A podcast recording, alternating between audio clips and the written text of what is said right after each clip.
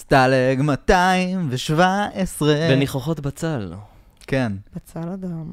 כל הדברים המעניינים קורים כאן כשאתם לא נמצאים. לא, למה? אנחנו כולנו מריעים פה לאורי, שהחליט לעבור לתזונה בריאה ופעילות גופנית, ואנחנו איתו. נכון. וגם אנחנו. אז בנות, מאזינות יקרות, אורי פנוי. לא, לא, אין לכם מה לפנות אליי, אין לכם מה לחשוב אליי. אוקיי, בנים יקרים, אורי פנוי. רק נאור בסמלה, זה הדבר היחיד שאני מוכן להחריג בשבילו. נאור אנדרוגינו. או את בילי. או את בילי. או את ביבי. אם ביבי בא, אני לוקח. בסמלה. תשמעו, עוד ברק היה בסמלה, אז... כן, אבל אתה יודע.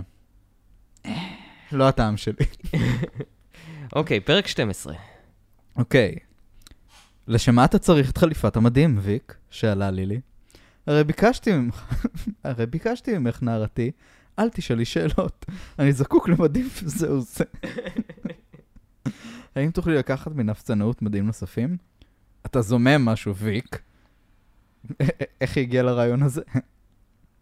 לילי, אמרתי לך, אתה מתכנן בריחה. וואי, וואי, וואי, גאון. וואו. הוא התענח, בסדר, אם כבר הגעת למסקנה הזאת, לא אכפת לי להתוודות. כן, אני מתכנן בריחה. מה יש בדעתך לעשות בקשר לכך? להסגיר אותי ממפקדת המחנה? וואי, וואי, וואי. האם אתה הוא הבורח, ויק? זה לא יפה המצב שהוא מעמיד אותה בה, לא יפה בכלל. חס ושלום, יונה קטנה שלי. האם העלית על דעתך שאני אהיה מסוגל לברוח ממך? לרגע חשדתי בך, אמרה חרש, והריפה נשיקה כלילה לחיו הלוהטת מהתרגשות. אם כן, תשיגי עבורי את החליפה? אשתדל, ויק. אינני מבטיחה שאוכל להשיג אותך, מכל מקום אשתדל. אבל האם הזרת את הבחור שלך מפני מה שעלול לקרות לו באם יתאפס? הוא יודע זאת, אמר ויק. השיפוד. ובכל זאת לא אכפת לו? מנוי וגמור איתו להימלט, אמר ויק. הוא טיפש, אמרה הנערה. מוטב יהיה אם תזיר אותו פעם נוספת. לאחר מכן לא הוסיפו שניהם לחשוב לא על בריחה ולא על המלחמה. כל מעיניהם היו נתונים בהם עצמם. שוב נמצאו בחדרה הקטן של לילי, בודדים בעולם הגדול. בכל פעם שהיה שוכב איתה, דומה היה לו כי הוא עושה זאת בפעם הראשונה. נדמה היה לו כי לעולם לא תימאס עליו. הפעם הייתה לילי תאוותנית במיוחד, שכן בערב הקודם לא התאפשרה הפגישה שלהם בגלל ביקורו של קצין מטה גבוה במחנה. עתה היא פרקה בבת אחת את מלא היצרים והרגשות שהצטברו בקרבה. ויק לא תאר לעצמו כי נערה זו עלולה להכיל מידה כה גדולה של יצרים מיניים חסרי סיפוק. היא כמעט אנסה אותו. היא אילצה אותו לעשות בה ככל העולה על רוחה. היא קראה דרור לדמיונה ואילצה אותו לבוא אליה בכל אותן גרסאות ונוסחאות שעליהן קרא בספרי המין הרבים שנקלעו לידה. ויק לא תאר לעצמו כי נערה זו עוצרת ידע מיני קוריו. היא העמידה בצל את הבחורים האלימים והמנוסים ביותר במחנה. לאחר מכן, ש... כ... כאשר שכבו איש לצד ראותו, מתנשמים בכבדות, נזכר ויק פעם נוספת בפריר הקטן ובתוכנית הבריחה שלו. אין זאת, הרהר, כי לבחור הזה... על זה הוא חושב כדי לא לגמור מהר. הפריר הקטן, הפריר הקטן. בשמלה. אין זאת, הרהר, כי לבחור הזה אין אף שמץ של מושג מה עלול לקרות לו, שאם לא כן, לא היה סס כל כך לברוח. הוא ידע כי נערות אלה מגלות רוח ושפע של תאווה במיטה, עשויות להיות חיות רעות בשעות היום. כאשר מוטל עליהן להיכנס שוב אל אורן של חיילות אס-אס נאציות. ככל שהכיר את לילי שלו, לא היה משוכנע אם גם היא לא תצטרף אל חברותיה במעשה אכזריות כגון אלה. לא פעם היה מרגיש את הבזקות הכעס והאחרון המרטטות מתחת לאורה, בעומק רדוד מאוד מתחת לפני השטח. האמנם היו העדינות והאהבה רק כסות עיניים? טוב, בעיקרון נגמר הסקשן, אני אמשיך. כן, עוד תן לנו עוד קצת. הוא לא תיאר לעצמו כי התשובה לשאלתו תסופק במהירות כה רבה, שכן רק יומיים לאחר מכן נראתה לילי בפניו ובפני המחנה כולו את טבעה האכזרי. ג'ון קלארק היה שבוי גבה קומה, שמן ורחב כתפיים, שהיה זקוק למנות גדולות של מזון כדי לקיים את עצמו. למותר הוא לומר כי הרוחות בסטלג מאתיים שבע עשרה לא היו דשנות במיוחד, וכתוצאה מכך היה ביל מסתובב רעב במשך שעות, שעות רבות ביום. היינו עם ג'ון קלארק, למה אנחנו עם ביל? עד שפעם אחת היה שם את עיניו במחסן המזון שבקצה המחנה החיצוני. הייתה נערה מסוימת בשם קלרה, שגילתה בו עניין חיצוני והייתה מזמינה אותו לצריפה לעתים הזדמנות. צריף שלה... בקטע של... כן. בקטע של דוקים. הצריף שלה היה קיצוני ביותר בצריפי המגורים של נערות הסגל, ומרחקו מצריף מחסן המזון לא עלה ל-שלושים מטר.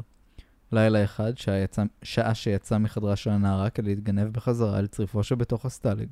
שינה לפתע את כיוון הליכתו ב-מאה ושמונים מעלות וזינק לעבר מחסן המזון.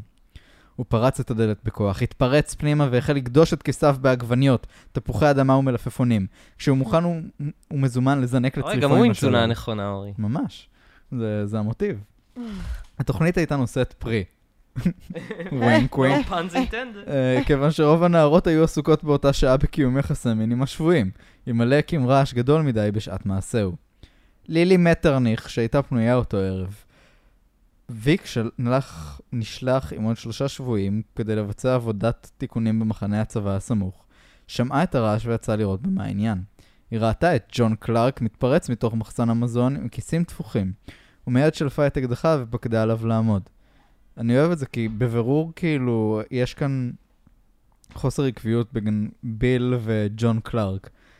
יש כאן שינוי מאוחר שלא הוטמע בצורה טובה בספר, ומי שמכם שמעוניין, כאילו זו הזדמנות להציץ למעשה הכתיבה של סטלג מאתיים שבע עשרה.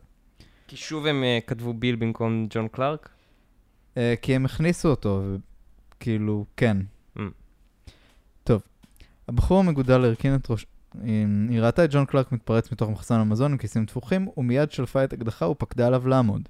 הבחור המגודל הרכין את ראשו, כדי למנוע ממנה את האפשרויות, את האפשרות לראות את פניו, וניסה להימלט. היא ירתה ירייה אחת באוויר, והוא, בעוברו לידה, הנחית עליה מהלומה חזקה ופילה ארצה. חמתה של לילי בערה בה להשחית. משהו התנפץ בקרבה בו ברגע, כמו קן של צרעות הנשבר לרסיסים, ומתוכו מגיחות אלפי צרעות ארסיות, מזמזמות בזעם ונכונות להטיל את ארסן. נראה כי התקופה הארוכה של רוך והאהבה נתנה בה את אותותיה וזקוקה הייתה לפורקן. היא לא הניחה לבחור להימלט. תפסה אותו ברגלו ומשכה בחוזקה עד אשר נפל ארצה. מקלל וצורח התנפל אליה ג'ון וביקש למעוך אותה. היא נראתה כננסת לעומתו, ודומה היה כי זה יהיה סופה. אתם חושבים שזה הדרך הנכונה לכתוב ננסת? כן. ננסה, ננסת. ננסית. ננסית, כן. נשמע לי טוב. אוקיי. אלא שהיא הייתה מאומנת היטב למקרים כאלה, כי היא הייתה בשבוע של טירונות. ומשום מה לא הרגישה הפעם שום פחד. היא צווחה מכאב שעה שהרגישה איך מוחצות ידה ואת כתפיה וזרועותיה, אחר שלחה את ידה ועשתה בדיוק את מה שלמדה במחנה אימונים. ביצים, לא ביצים. היא לפתה אותו בהשכב ולחצה חזק. הבחור הגדול השמיע זעקת שבר נורא, הרפה ממנה והתחיל לפרפר מכאבים, אסיר וחסר אונים בידיה. כאביו של הבחור היו גדולים עד לבל... לבלתי נסו. הוא צרח, התחנן, קילל, אך ללא הועיל. הוא היה חסר ישע בידיה, חסר אונים. הם שבוע שלם התאמנו על איך לאחוז בביצים של גבר. אלו זה היה שבוע... ואז מתפלאים שהם הפכו את המחנה לבית זונות. כאילו, כן. The only move. Remember, with your back to the wall, grab the ball. הוא צרח, התחנן, קילל, אך ללא הועיל. הוא היה חסר ישע בידיה, חסר אונים. היא הרגישה את הרד החולף במבושיו יחד עם הכאב, וצחקה לעצמה בהנאה. היא הייתה מסוגלת לשבת וללחוץ כך במשך שעה ארוכה, אלא שבינתיים התאספו כתריסר נערות אחרות שנזעקו מצריפיהן למשמע היריות והצעקות. למותר הוא לציין כי אותן נערות שנעשו במקום היו אלו הנערות הפנויות. בגלל אותן גורמים ביולוגיים שונים, שכן כל האחרות היו עסוקות עתה, אותה שעה, בקיום יחסי מין בצריפים עם השבויים. יעני, כולם היו במחזור. לא, יענו, כולן היו לסביות. זה מועדון הלסביות שלא שוכב עם הגברים, אלא מתכנס בחינגה. אני לא בטוח. לא, שני הפירושים הגיוניים באותה המידה. טוב, בית הלל ובית שמאי. טוב. הספר הזה מתפרק ליותר ויותר חלקים עם כל שנייה. שתיים מן הזקיפות שחשו למקום עם נשכן כדי להגן על המחנה מפני כל פורנות אפשרית. זה נשמע לא הגיוני. היו שם גם שתיים מן הזקיפות. לא משנה. אורי לא בלגן את הסדר, הכל בסדר. לילי הרפתה מן הבחור וקמה על רגליה כשהיא מנערת מעליה את האפר שדבק בבגדיה.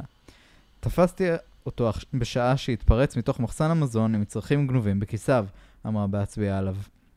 אחת השומרות פתקה בכיסיו של ג'ון קלארק ופיזרה על הארץ את מצרכי המזון היקרים מפז.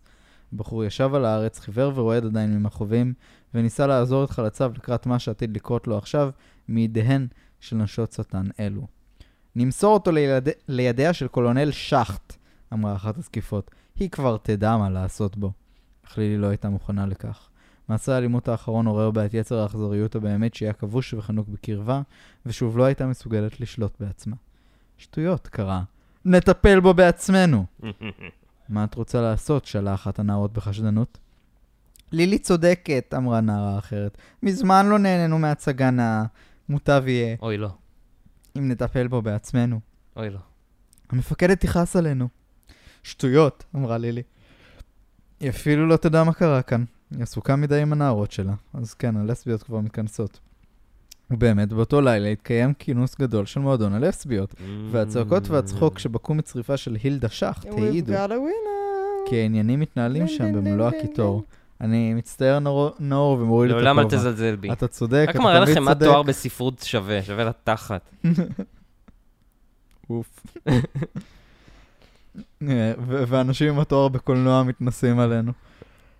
חיש כאן לפוצה שמועה בין הצריפים, כי לילי מטרניך לחדה את אחד השבועים בשעת גניבה, וכי עומדת להערך הצגה גדולה בחצר, ליד צריף מחסן המזון. רוב הנערות שילחו את הבחורים שלהן בחזרה לצריפיהם, התלבשו ויצאו כדי להשתתף בהצגה. ככלות הכל, לא בכל יום מזדמן לנערה להתעלל בשבוי בצורה הברוטלית והאכזרית ביותר הקיימת במציאות. מין באוויר פתוח? לשבור לו את הלב. הן התווספו כ-מאתיים נערות במספר, שקטות, קירות, שופעות אכזריות. הן מצאו את ג'ון קלארק עומד ליד הצריף כשידיו קשורות לו מאחורי הגב. הוא היה חיוור כסיד, לפי שידע כי הן מתכננות לעשות בו דבר מחריד. הן הפשיטו אותו עירום כליל וסקרו את גופו הרוטט מקור בצינת הלילה. מי מכאן שכבה איתו הערב? שאלה לילי. הופעתה העידה ללא ספק שהבחור שכב עם מישהי לפני שעה קלה. מה? זאת הייתה קלרה, אמרה אחת הזקיפות. על שנים. כן, אמרה קלרה, הוא היה אצלי. לפני שעשה את המעשה הזה, אינך יכולה להאשים אותי, לילי. כן, מה אכפת לה? למה היא ככה... היא אומרת, אינני מאשימה אותך, נערתי. פשוט רציתי לדעת, מי תשכב עם השמן הזה? אמרה לילי חרש. את לא מעריך אותך עכשיו, קלרה. זונה. מי הזמין אותך בכלל, קלרה? אבל את היא התליינית שלו. לתלות אותו? נדמו הנערות. אין זה הוגן, לילי. אנחנו רוצות הצגה ארוכה. לילי התפרצה בצחוק. לרגע חשבתי, אין זה... כאילו נכון... כי שיש להם מוסר, כן. בדיוק, אין זה הוגן, זה לא זה. לא, תתעללי בו יותר. ואמרה, לעזאזל, מי זה מדבר על תלייה בצוואר, אפשר לתלות אדם גם באיברים אחרים של גופו. אוי לא. הנערות פרצו בצחוק עליז. הרמז היה ברור, ועד מהרה הצטרפה גם קלר על הדיצה הכללית. העדה והרחמים שרחשה בליבה כלפי הבחור המגודל הזה נמוגו ונעלמו כליל לנוכח היצרים הסדיסטיים שהתעוררו בה. היא קשרה חבל ארוך, אלבב, איתן קבוע בקיר המחסן, והתקינה קשר עניבה בקצהו התחתון של החבל. שאר הנערות קשרו בינתיים את רגליו של השבוי 아, כדי למנוע okay. ממנו את האפשרות לבעוט ולהפריע. ואחדות מהן ניצלו בינתיים את ההזדמנות כדי למשש ולמעוך את עבריו בחדווה. מספיק נערות, גרה בהן לילי, שמינתה את עצמה כמנהיגה הבלתי מוכתרת של המבצע. את זה עוד תספיקו לעשות לאחר מכן. קלרה, תלי אותו. למחרת נפקד ג'ון קלארק ממקומו בסטלג. שמות ריחפו בין השבועים על מעללי השומרות הנאציות בחברם, אולם איש לא ידע בברור מה נעשה איתו. הם רק ראו את גופתו המגועלת בדם, שרועה על רצפת מסתר המפקדים. נו באמת. כן, מה, כאילו... מה זה? They got me all wet for this? זה מאוד מאכזב. מאוד מאכזב, אבל אני חושב שהם תלו אותו מהזין. כאילו, זה מה שהשתמע. כן. כן. אבל למה יד היד... אפשר לתלות בן אדם מכל מקום, כמו האף. כי הוא יהודי. זה היה לא מגניב. מה, מצד מי? הסופר, הכותב. שהוא כאילו פשוט עשה לנו קאט מהקטעים הטובים, אני מסכים. למה אתה חושב שאני קורא את הספר הזה? כן. בשביל לדעת מהי אהבה, אורי. אוקיי. אינני מלא בדיצה. לילי, אני רוצה, אני רוצה לדעת אם כל מה ששמעתי נכון. מה שמעת, ויק, בקשר לג'ון קלארק? הו... הוא הביט בה בזעף, בעודם עומדים ליד הדלת. הייתה שעת ערב, וזה עתה הוא נכנס לצריפה. בדרך כלל הם היו רגילים להתחבק ולהחליף נשיקה לוהטת, אך הפעם היו מילים אלו הדבר הראשון שפרץ מפיו הלוהט. הצגתי לך שאלה, לילי. ויק, אינך צריך. נסה להבין אותי, ויק. אינני רוצה להבין. ראיתי את קלארק, ראיתי מה שעשו לו. שמעתי גם את הסיפורים שמספרים. יודעת את מה אומרים, לילי? נו, תגיד לנו, אחי. ויק, יקירי. אומרים שאת עמדת בראש המטורפות שעשו לו את זה, אמר ויק בחמה שפוחה. עשו מה? ויק, אני אוהבת אותך. האם זה נכון, לילי? אינני רוצה לדבר על האם זה נכון, לילי. היא התענחה והניעה בראשה. זה נכון, ויק. הוא הביט בה בשקט במשך רגע ארוך, אחר אמר בקול שקט, בלתי נשמע כמעט. אני שונא אותך, לילי. אני מתאב אותך. היא החבירה ולפ... ולפתה אותו בשתי ידיה. אל תדבר כך, ויק. לא, אל תדבר כך. אין זה נכון, אתה רק כועס עליי, זה יעבור, נסה להבין אותי, ויק. משהו התפרץ מתוכי פתאום. נכון, משהו התפרץ מתוכך, מתוכך. התפרץ מתוכך השד האכזרי והסדיסטי, אשר ניטה שם על ידי המשטר הנאצי. אני שונא את השד הזה, ואני שונא גם אותך, כל זמן שהוא שוכן בתוכך. אני לא נגד להאשים את המשטר הנאצי בכל מיני דברים, אבל כאילו דברים כאלה קרו גם בלי המשטר הנאצי. כן. ויק יקירי, דברים כאלה קרו גם בלי המשטר הנאצי. סתם, סתם. ויק יקירי, אל תדבר כך, אנא.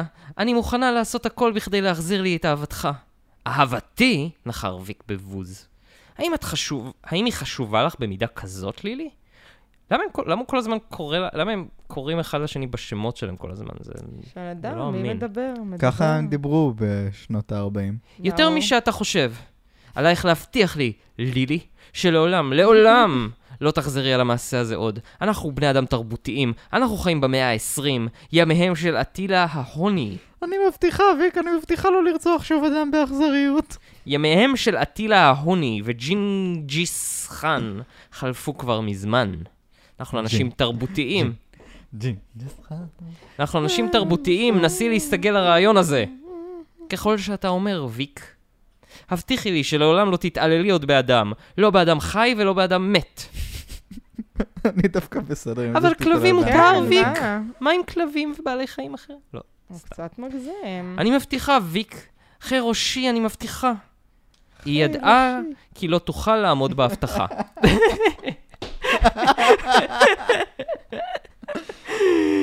גם הוא, מה קורה? לפעמים מתפולק לבן אדם לרצוח תינוק. גם הוא ידע. גם הוא ידע שהיא לא תעמוד בהבטחה.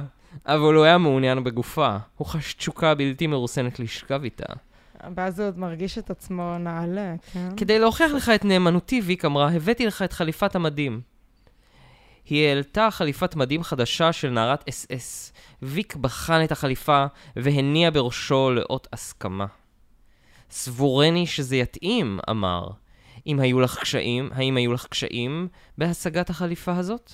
שום קשיים, אמרה לילי. האם אתה מרוצה, יקירי? במקום תשובה, אסף אותה בזרועותיו והצמיד נשיקה לוהטת על שפתיה החושניות. היא שמטה את החליפה על הרצפה והתמסרה לו בכל לעת נשמתה.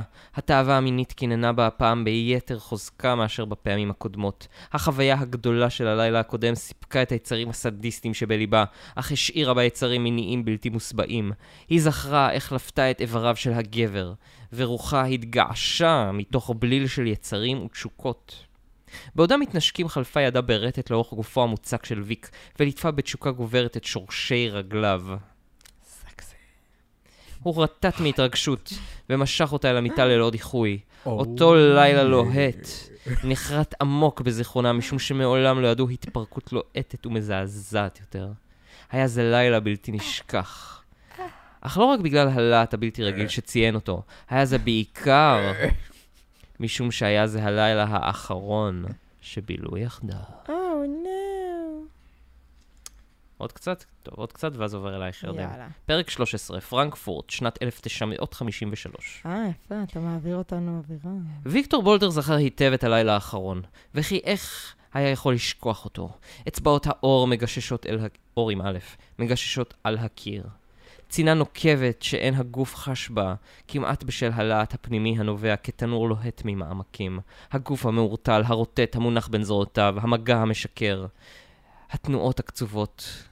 ויק חייך אל עצמו במרירות, שעה שצעד ברחוב ההומה, כ-עשרים צעד מאחורי לילי והרוסה. היא הכירה אותו מיד לכשראתה אותו, וזאת למרות מראה פניו. אנחנו ניפגש אחרי המלחמה, ויק, ואם אז תרצי בי, עדיין נוכל להתחתן. זה תרצה בי. כן, ואם אז תרצה בי, עדיין נוכל להתחתן.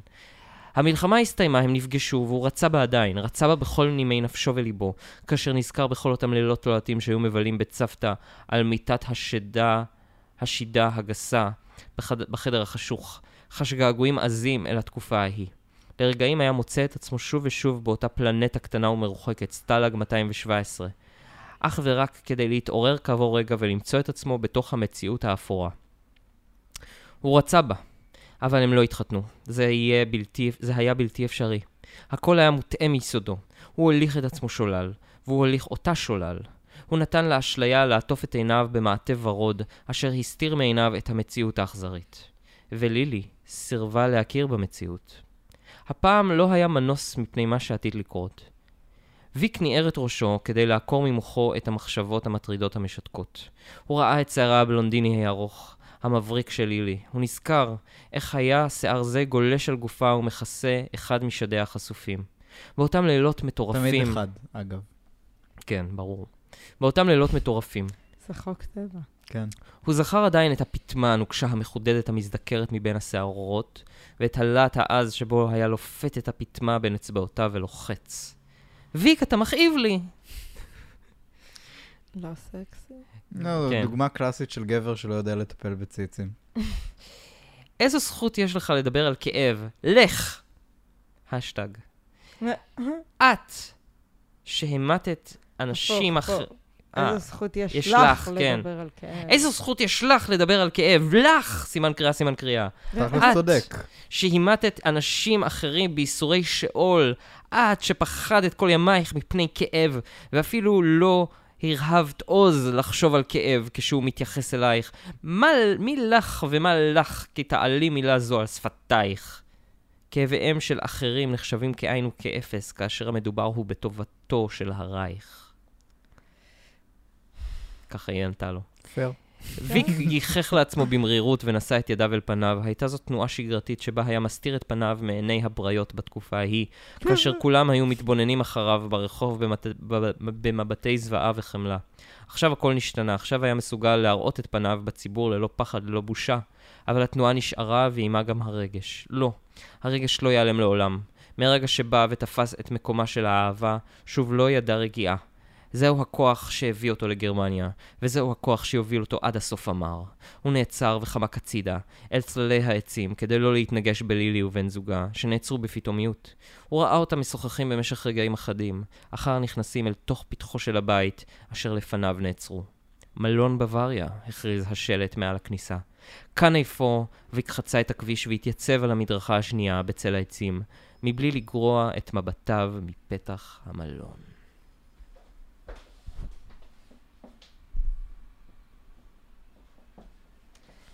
ירדן שר. בחרתי במלון המרוחק ביותר מביתך, אמר הרברט.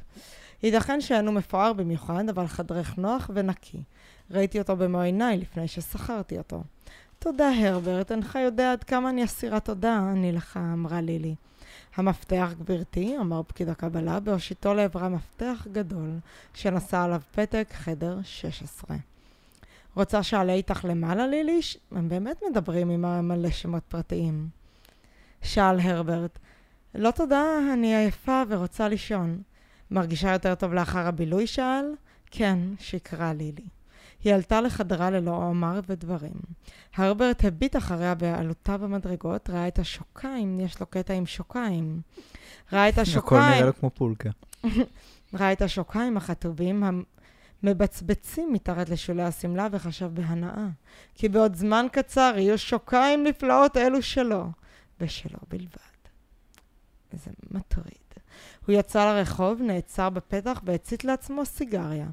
הרגשה נעימה הפפה אותו. עכשיו יבוא הכל על מקומו בשלום. לילי לא תוכל להישאר עוד ביחידות במשך זמן רב, עצבנותה תאלץ אותה לבקש הגנתו של גבר. בעוד שבועיים נתחתן לכל היותר, הרהר. הוא חצה את הכביש ופסע לעבר תחנת החשמלית. העובדה שמכניתו המפוארת התקלקלה והוכנסה למוסך העיקה עליו קשות, שכן עכשיו יצטרך להידחק ולהזיע בקרב ההמונים המבחילים הללו. אך בשבילי להירהר, הכל כדאי. מישהו ניתק מבין צללי העצים בעלותו על המדרכה השנייה וניגש אליו. סלח לי אדוני, מה השעה? הרברט חש מורת רוח. הוא לא אהב את כל אותם טרדנים שאין ידה משגת לקנות שעון, והמרשים לעצמם להטריח אנשים זרים ברחובות. אח... אחלה בחור. איזה מניאק. טוב לבריות. מה זאת אומרת, נאור, זה אתה? היית צריך לעבוד קשה ולהשיג שעון. אני תמיד אומר מה השעה, אם שואלים אותי. וואו, זה נכון. אבל מה אתה חושב בלבך? גם הוא אומר מה השעה. אחת עשרה וחצי. אחת עשרה וחצי, רב תודות על עוד דבר. הרברט פרנבורג נתן הצצה חטופה בפניו של הזר, אחר התרחק משם בצעדים מהירים לעבר תחנת החשמלית. אם ההורים שלו היו מחנכים אותו נכון, היה לו שעון. מוזר, ירהר, פרצופו של הברנש הזה. אפתיו מפני תביו לא נע בשעה שדיבר אליי, רק קצות שפתיו נעו ולא יותר מזה. כאילו, כאילו הייתי מתבונן במסכת שעבה. Mm. אביק חייך לעצמו בסיפוק. הם כבר כתבו את זה בספר, שזה כאילו לדבר עם מסכת שבע. אביק חייך לעצמו בסיפוק וחצה את הכביש לעבר פתח המלון. לילי הגיפה את הדלת מאחוריה ונעלה אותה במפתח. היא שמעה את ליבה המתפעם בקרבה. במשך רגעים אחדים לא הייתה מסוגלת לנוע ממקומה. אחר זנקה וניגשה אל החלון, הסיטה קצת את הווילון והציצה לרחוב, מבלי להדליק את האור. ואז ראתה אותו על המדרכה השנייה. היא ראתה אותו ניגש אל הרברט ומדבר איתו, והיא זיהתה אותו מיד, הגם שמראה פניו היה שונה. אתה ראתה אותו חוצה את הכביש. פרק ארבע עשרה. חוזרים אחורה. אלף תשע מאות ארבעים ושתיים, סטלג מאתיים שבע עשרה. את הלילה האחרון של חייו בילה ביל הרדי בחדרה של קוזימה שטראוס האדמונית. הפירר הקטן... קוזימה שטראוס? האדמונית. הפירר הקטן היה עדיין חביבן של נערות אחדות, אם בגלל מרצו הבלתי רגיל, ואם בגלל דמיונו המקרי למנהיגן הדגול. מכל מקום, קוזימה האדמונית הייתה אחת ממעריצותיו הגדולות ביותר, וזה שבועיים שהיא מנסה לגרור אותו לחדרה, ח... לחדרה הדל בערבים ללא תוצאות. ביל השתדל להתחמק ממנה ככל האפשר, משום שהכיר היטב את טבעה סוער יתר על המידה, והוא למד מניסיונו לפחד מפני אותם לילות סוערים וסוחפים בחדרה. הפעם הוא בא אליה, ולא על פי הזמנתה, כי אם לפי יוזמתו הפרטית. הוא קרץ אליה בעינו בשעת מסדר הערב, והיא כמעט וזינקה מאורה מרוב שמחה. היא הייתה ממתינה לו ליד הגדר באותו ערב, yeah, וכאשר הופיע ליד טוב. השער, שבולבול של הפירה הקטן. אחזה אותו בזרוע ומשכה אותו חיש מהר אל צריפה כשכולה יוקדת ורוטטת מתשוקה. ביל הרדי לא בא אל קוזימה האדמונית מתוך חיבה או געגועים מיוחדים. הסיבה לכך הייתה שצריפה היה קיצוני בשורת הצריפים הפונה אל מחסן האפסניה, ועם בוקר היה עליו להתחמק מכאן על מנת להתגנב אל תוך מכונית ההספקה. והתפס אותו באותו יום בשעות הצהריים, באחת הפינות השקטות של המחנה הוא גילה לו כי הצליח להשיג עבורו את חליפת המדים. כל כך מהר? שאל ביל. כן, לא היה בכך משום קושי מיוחד לגביי. מתי אתה מעוניין לברוח? מתי תבוא מכונית ההספקה הבאה? מחר בבוקר. אם כן, מחר בבוקר אני נמלט, אמר ביל. וירק לא אמר דבר במשך רגע ארוך, ומבטיו היו נעוצים בפני איש שיחו בעוגמה רבה. מדוע אתה מתבונן בכך? התרעם ביל. אינני יודע אם יהיה טעם בניסיון להזהיר אותך שוב, אמר ויק בקול רם חרישי. אין כל טעם, פסק ביל. ובכל זאת, אמר ויק, הנערות הללו אינן בני אדם. אתה אולי אינך יודע זאת, אבל זה ידוע לי מן הניסיון. הן תפסו כבר כמה אומללים שנמלטו והמיתו אותם. אני יודע זאת.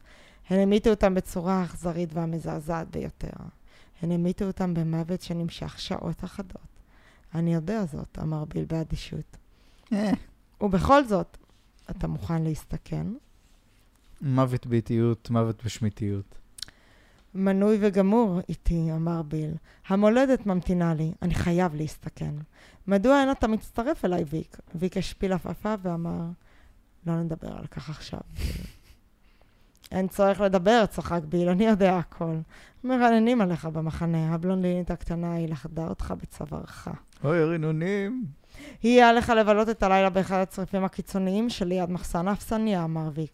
מה בקשר לחדרה של קוזימה? זה יהיה מקום אידיאלי, אמר ויק. זה שם גרמני, קוזימה, סליחה. כן, כמו קוזימה וגנר. למען האמת, הוא לקח את השם של קוזימה וגנר ושם את זה עם שטראוס בסוף, זה כאילו בדיחה קלאסית. אוקיי. אתה סבור שתצליח להסתדר? בהחלט. בסדר, לפנות ערב אתן לך בקבוק וויסקי עם כמות גדולה של סם שינה. יהיה לך להרדים אותה כהלכה כדי שלא תפריע לך בביצוע המשימה. את התחפושת הכינותה? מוכן ומזומן, אמר ביל. פאה נוכרית, איפור... מאיפה הוא השיג את כל הדברים האלה? פאה נוכרית, איפור, צבע שפתיים, גרבי ניילון. מה זאת אומרת? Don't live home without them. נכון. גנבתי הכל מהנערות שאתה... שאיתן הייתי מבלה במשך השבוע האחרון. מאיפה? טוב. בסדר, אמר ויק, סור אליי לפני המסדר ואתן לך את חליפת המדים ואת בקבוק הוויסקי. אני אמשיך טיפה ואתן לך את החלק המעניין. הם נכנסו לחדרה של קוזימה. הנערה לא טרחה לשאול אותו מה הוא נושא בתיק הצבאי הקטן השמות על שכמו, מתחת למעיל. היא הייתה לוהטת מתאווה. רק את... לוהטת מתאווה. רק אתמול נסתיימה העונתה החודשית, וההתנזרות מגברים נתנה בה את אותותיה. היא הייתה אדומת שיער, והתנהגותה הייתה סוערת וסוחפת בהתאם לכך. הוא כמעט פרץ בצווחה, כאשר ידיה צבטו את זרועותיו וכתפיו בחיבוק תאוותני. הם עמדו מאחורי הדלת הסגורה והתנשקו. הנערה השקיעה את כל נפשה ומעודה בנשיקה זו, והתרפקה עליו, בכל גופה, כשידיה כרוכות מסביב לאורפו המגושם. הוא לא היה מסוגל להתרכז בנשיקה, שכן קיננה במוחו רק מחשבה אחת. הבריחה. מכונית ההספקה. הפשט אותי, לחשה הנערה ברקת. והם אומרים שגברים חושבים רק על סקס. אני רוצה לחוש את מגע ידיך החמות, החזקות על גופי.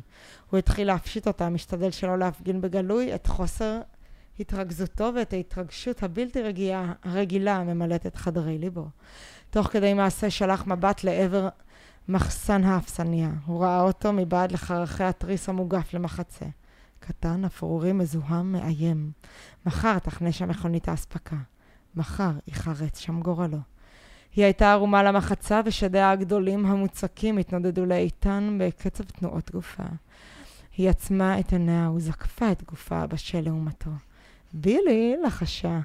הבאתי איתי בקבוק וויסקי, אמר ביל, ונבהל בעצמו למשמע הנעימה הנרגשת של קולו. אחר כך. הבאתי בקבוק וויסקי. אחר כך אמרה בקול צרוד, והתחילה להפשיט אותו. לא הייתה לו ברירה. הוא הניח לה להפשיט אותו, אם שהוא מעשה הוא מדגדג את פטמות שדיה. דבר שסחט מפי הקריאות קצרות ונרגשות של הנאה עצומה. לאחר מכן הפשיט אותה כליל ושניהם צנחו על המיטה החורקת. היא פרפרה בין זרועותיו והשמיעה ענקות תענוג גדולות שעה שעה כובש אותה ומכביד עליה במטען גופו. הוא לא היה מסוגל לחוש התרגשות או תענוג שכן כל מוחו היה נתון ליום המחרת. למזלו הרע היא הייתה נלהבת יתר על המידה מכדי להרגיש באדישותו הבלתי רגילה. בסופו של דבר היה עליו לעשות מאמץ עצום כדי לגרום לכך שלא תחוש כלל בחוסר העניין שלו לגבי מעשיהם. לאחר מכן היו שוכבים על המיטה המכוסים בסמיכת סמר אבק כהגנה מפני הקור, והיא מששה וחקרה את גופו הרפוי מתוך הנאה שוקקת שלאחר המעשה. התגעגעתי אליך, ביל. מדוע התחמקת מפניי במשך כל הזמן האחרון? הוא לא ידע מה לענות לה. הייתי במחזור. הבאתי בקבוק וויסקי, אמר. אחר כך לחשה בכל צרוד. והוא נבהל כאשר הבין כי... כאילו זו התשובה שלו על כל דבר. כן, מאוד עלוב. וויסקי? והוא נבהל כמה זה שלוש ועוד שלוש? הבאתי בקבוק וויסקי. הוא נבהל כאשר הבין כי היא מתכוננת לאלץ אותו פעם נוספת לספק אותה. כ-עשרים דקות לאחר הפעם הראשונה נתחדשו הנם וביל מצא את עצמו בפעם השנייה שקוע בסיפוקה של חיית האדם. כשהיא מתגלגלת וצורחת מתענוג על פני המיטה הגסה החורקת, היא הלצה אותו ללקק את שדיה ולנשק אותם תוך כדי מעשה, והוא לא יכול היה להימלט מן ההרגשה החושנית שאפפה את מעשיה. הפעם הוא התקשה יותר בביצוע משימתו שכנתה. היו פניו מופנים כלפי התריס הפתוח למחצה, וגגו של מחסן האפסניה היה נשקף לעבריו מעבר לפינת החלון. אין דבר יותר סקסי מאפסניה. אפילו בשעה שעצם את עיניו וניסה להתרכז במעשיו, בטח שיש אפסניים. היה הגג מחלחל טוב בדמיונו וגורם לו התרגשות רבה. אפסנאים.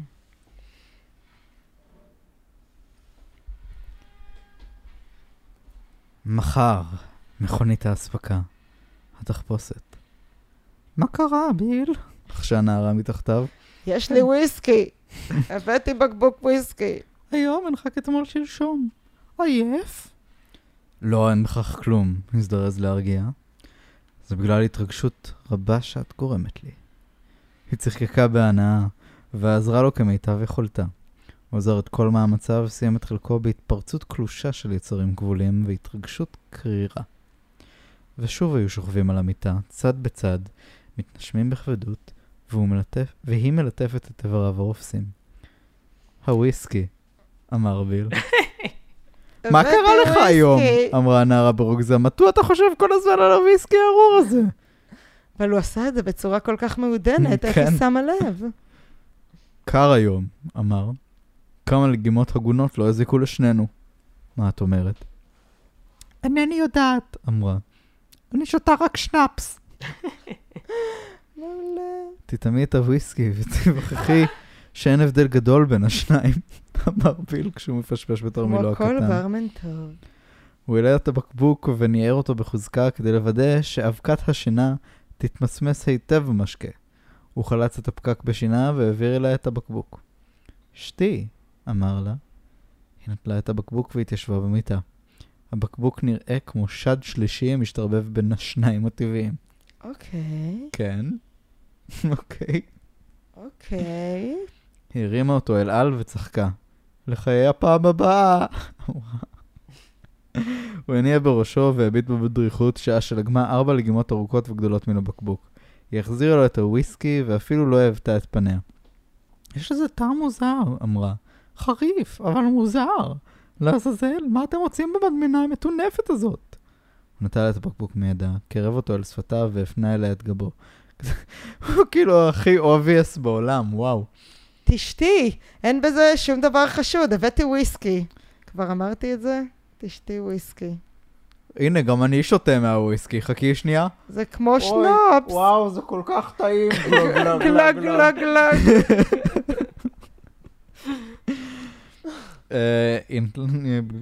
לחיי הפעם הבאה, הוא הניע בראשו והביט בבדריכות,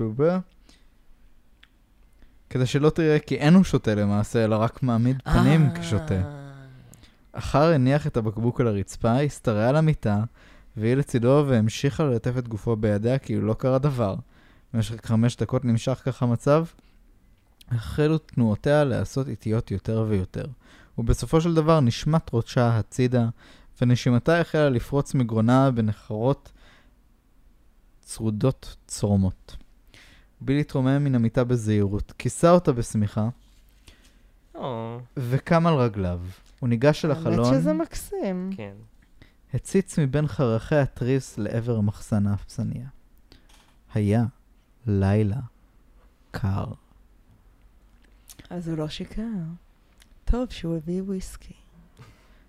ויק התהפך במיטה, וחילץ את ידו מתחת לגופת עירום הלוהט של לילי. היא לא ישנה עדיין, ועיניה היו פקוחות ומתבוננות בו. מה העניין, ויק? לא כלום, לילי. מדוע אינך ישנה? מפני שאתה אינך ישן. קר. לא נכון. אתה חושב. משהו מטריד אותך. הרגשתי בכך גם בשעה ש... שהיינו ביחד. מוכרח נמצא במקום אחר. זה רק נדמה לך, לילי. ויק, הוא יברח הלילה, אין זאת. הוא התחלחל. מי? אתה יודע, אותו בחור שעבורו הבאתי את חליפת המדים, אמרה הנערה חרש. את מדברת שטויות. לילי, לילה טוב. הוא רק שוכח שהוא כבר התוודע בפניה שזה הולך לקרות, אז חבל. מה זאת אומרת? לא, אני לקחתי את הסמלה הזאת בשביל שנוכל להרים הפקה של חלום ליל קיץ. האסירים הבריטים מתעקשים על כך. בעבור ביל היה זה ליל שימורים. אחרי חצות הליל ראה את הבחורים כשמתחמקים בזה אחר זה מצריפי נערות וחוזרים אל הסטלג. השומר... השומרות הניצבות על מגדלי השמירה העלימו עין מן התנועה ההמונית והיו מתבוננות בכיוון אחר. רק הוא נשאר, האחרון, היחידי. הוא שמע את נשימתה הכבדה של הנערה מאחוריו, נשימה עמוקה וצורמנית שמילאה את חלל החדר בנחירותיה. בנחירותיה. הוא עמד ערום ליד החלון והשקיף החוצה בהתעלמו כליל מן הקור. הוא לא היה מסוגל לחוש דבר. מלבד בבועתו הכהה של מחסן האפסניה ומכונית האספקה שתגיע מחר. קרב כיסא על החלון, התעטף בשמיכה וישב עד אור השחר כשהוא מתבונן החוצה וחש בהתרגשות ההולכת וגוברת בליבו. בחמש לפנות בוקר, שעה שהשחר החל להפציע במזרח, קם והתחיל להתחפש. עשרים דקות הספיקו לו לביצוע מעשהו. הוא לבש את החליפה הנשית ליד הראי ונוכח כי היא קטנה במקצת מכפי עמודותיו. דקה מתחת לחליפה כמה עיתונים מגולגלים על מנת לשוות צורה של חזה נשי גדול ומקומר. אחר לבש את גרבי הניילון, עטה את הפאה הנוכרית מתחת לכובע הנשי וסרק בקפטנות, וסרק בקפטנות את רעמת השיער הבלונדינית הארוכה. לבסוף היפר ופרקס את עצמו כמיטב יכולתו, כשהוא נעזר בשבר הראי המונח ליד המיטה. בעזרת קצת דמיון אפשר היה לראות בו נערה גרמניה, נערה שמנה ומכוערת להפליא, ההולכת ומתנועת בצורה גברית ביותר, ומתקשה לייצב את שתי ענקים רוטטים מתחת לחליפתה. אחד לאחד. לאחר מכן התיישב ליד החלון, והיה משקיף החוצה בדריכות רבה לעבר הכביש המוביל למחנה, כדי לראות את מכונית האספקה בבואה אל הסטלג. מה יהיה אם המכונית לא תבוא היום? ייתכן שוויק יצליח להעלים את היעדרו במסדר הבוקר. להעלים את היעדרו במסדר הבוקר. אך מה יהיה באם המכונית תבוא רק סמוך למסדר הצהריים? הנערה, נחרה, נחרה, נחרה. לא הבנתי. איזה נערה? זאת שהוא סימם. מה איזה נערה? איך חזרנו אליה? כי הוא עדיין בחדר שלה, מתלבש. לדרג שלו. איך הוא יקרא לדרג שלו? הפיררית? איפה. אני חושב שיפה שהוא השתמש בסם אונס exactly not as intended. הוא השתמש בו כדי למנוע מבחורה לשכב איתו. נכון, זה באמת יפה. והמכונית הגיעה בזמן. גם לא הבנתי מה היה אכפת לו לקחת תלת המדים.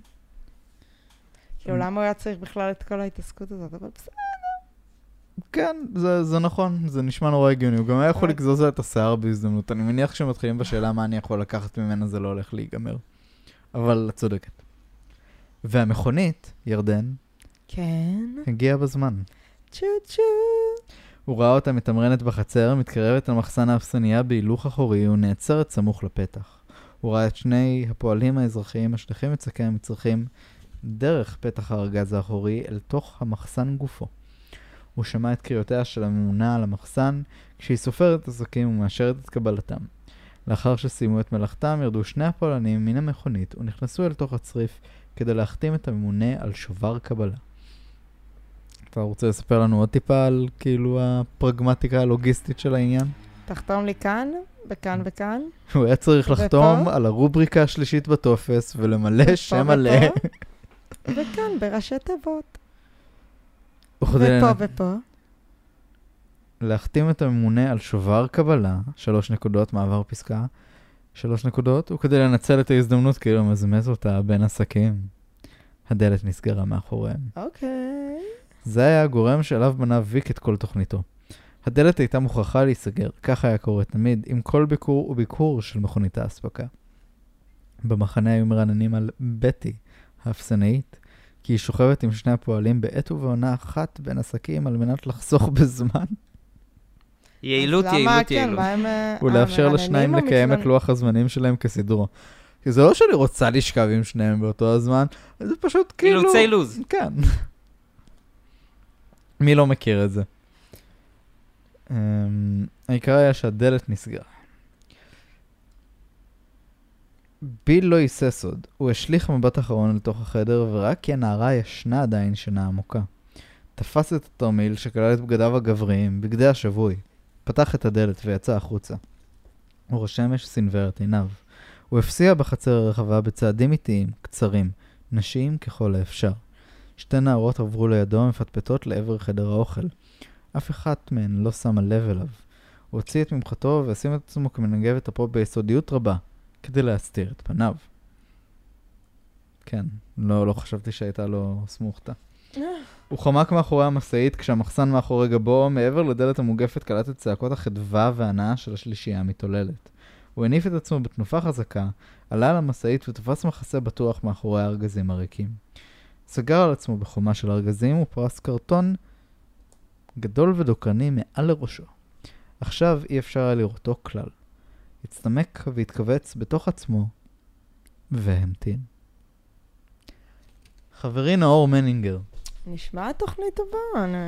עד כאן כן, עובד טוב. בסך הכל, כאילו, כן. משאית ההספקה. פתרונו של הנבל. אוקיי. הם יצאו מן המחסן כעבור שעה קלה, והוא שמע אותם עומדים ומשתינים על קיר הצריף. הוא שמע אותם... גולדן שאוור. הוא שמע אותם מתלוצצים. קיר הצריף. ירדן, יש לך מוח מעוות. כן, תפסיקי להיות כזאת סוטה. מה, את הולכת לתלות עכשיו גברים מהשכים? מהפינס.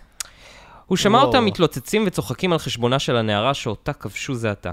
אני מקווה שיחליפו אותה בקרוב, אמר אחד מהשניים. היא מתחילה להימאס עליי. חכה עד שאספר... רגע, אני אנמיך את עצמי קצת. חכה עד שאספר לאשתך, צחק חברו. הם נכנסו לתא הנהג וטרקו את הדלתות מאחוריהם. חלק ממתיחותו של... חלק ממתיחותו של ביל פגה. הוא חשש כי אחד מהם עלול להיכנס לאחורי המסעית.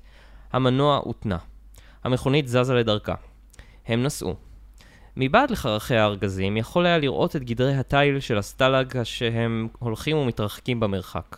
הוא ראה את שער הברזל הגדול נסגר. שער הברזל. הוא שמע את צחוקם ופטפוטיהם של שני הפועלים האזרחיים. הוא חש את המשב הקליל של רוח הבוקר. היה שלום, סטלג מאתיים שבע עשרה. וברוך הבא, סטלג היטלר. צחוק הגורל, הבריחה נתגלתה הרבה יותר מוקדם מכפי המתוכנן.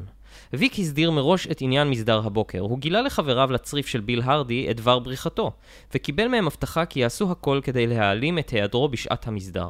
קוזימה צריכה הייתה להחליף את אחת השומרות על מגדל השמירה בשבע. הזקיפה המתינה עד בוש. שבע ורבע, שבע וחצי, שבע וארבעים. כל חברותיה הוחלפו כבר ורק היא נשארה על משמרתה. התקשרה בטלפון השדה עם הסמלת התורנית והודיעה לה כי לא הוחלפה עדיין. מי צריכה הייתה להחליף אותך? קוזימה שטראוס. בוודאי ישנה עדיין החזירה, המתיני עוד רגעים אחדים, מיד אני הולכת לעורר אותה. אך את קוזימה... לא להעיר, לעורר. אך את קוזימה אי אפשר היה לעורר.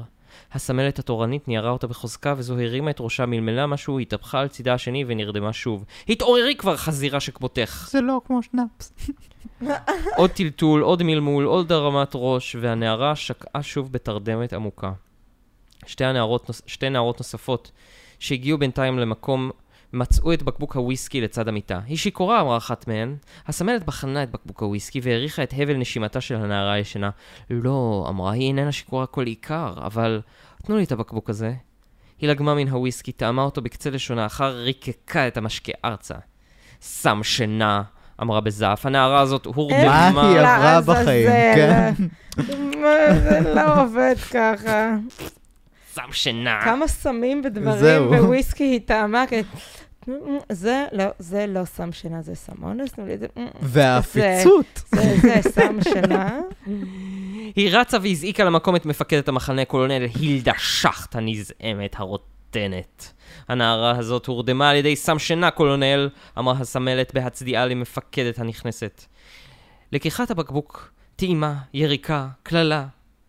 שם שינה, ללא ספק, אמרה המפקדת.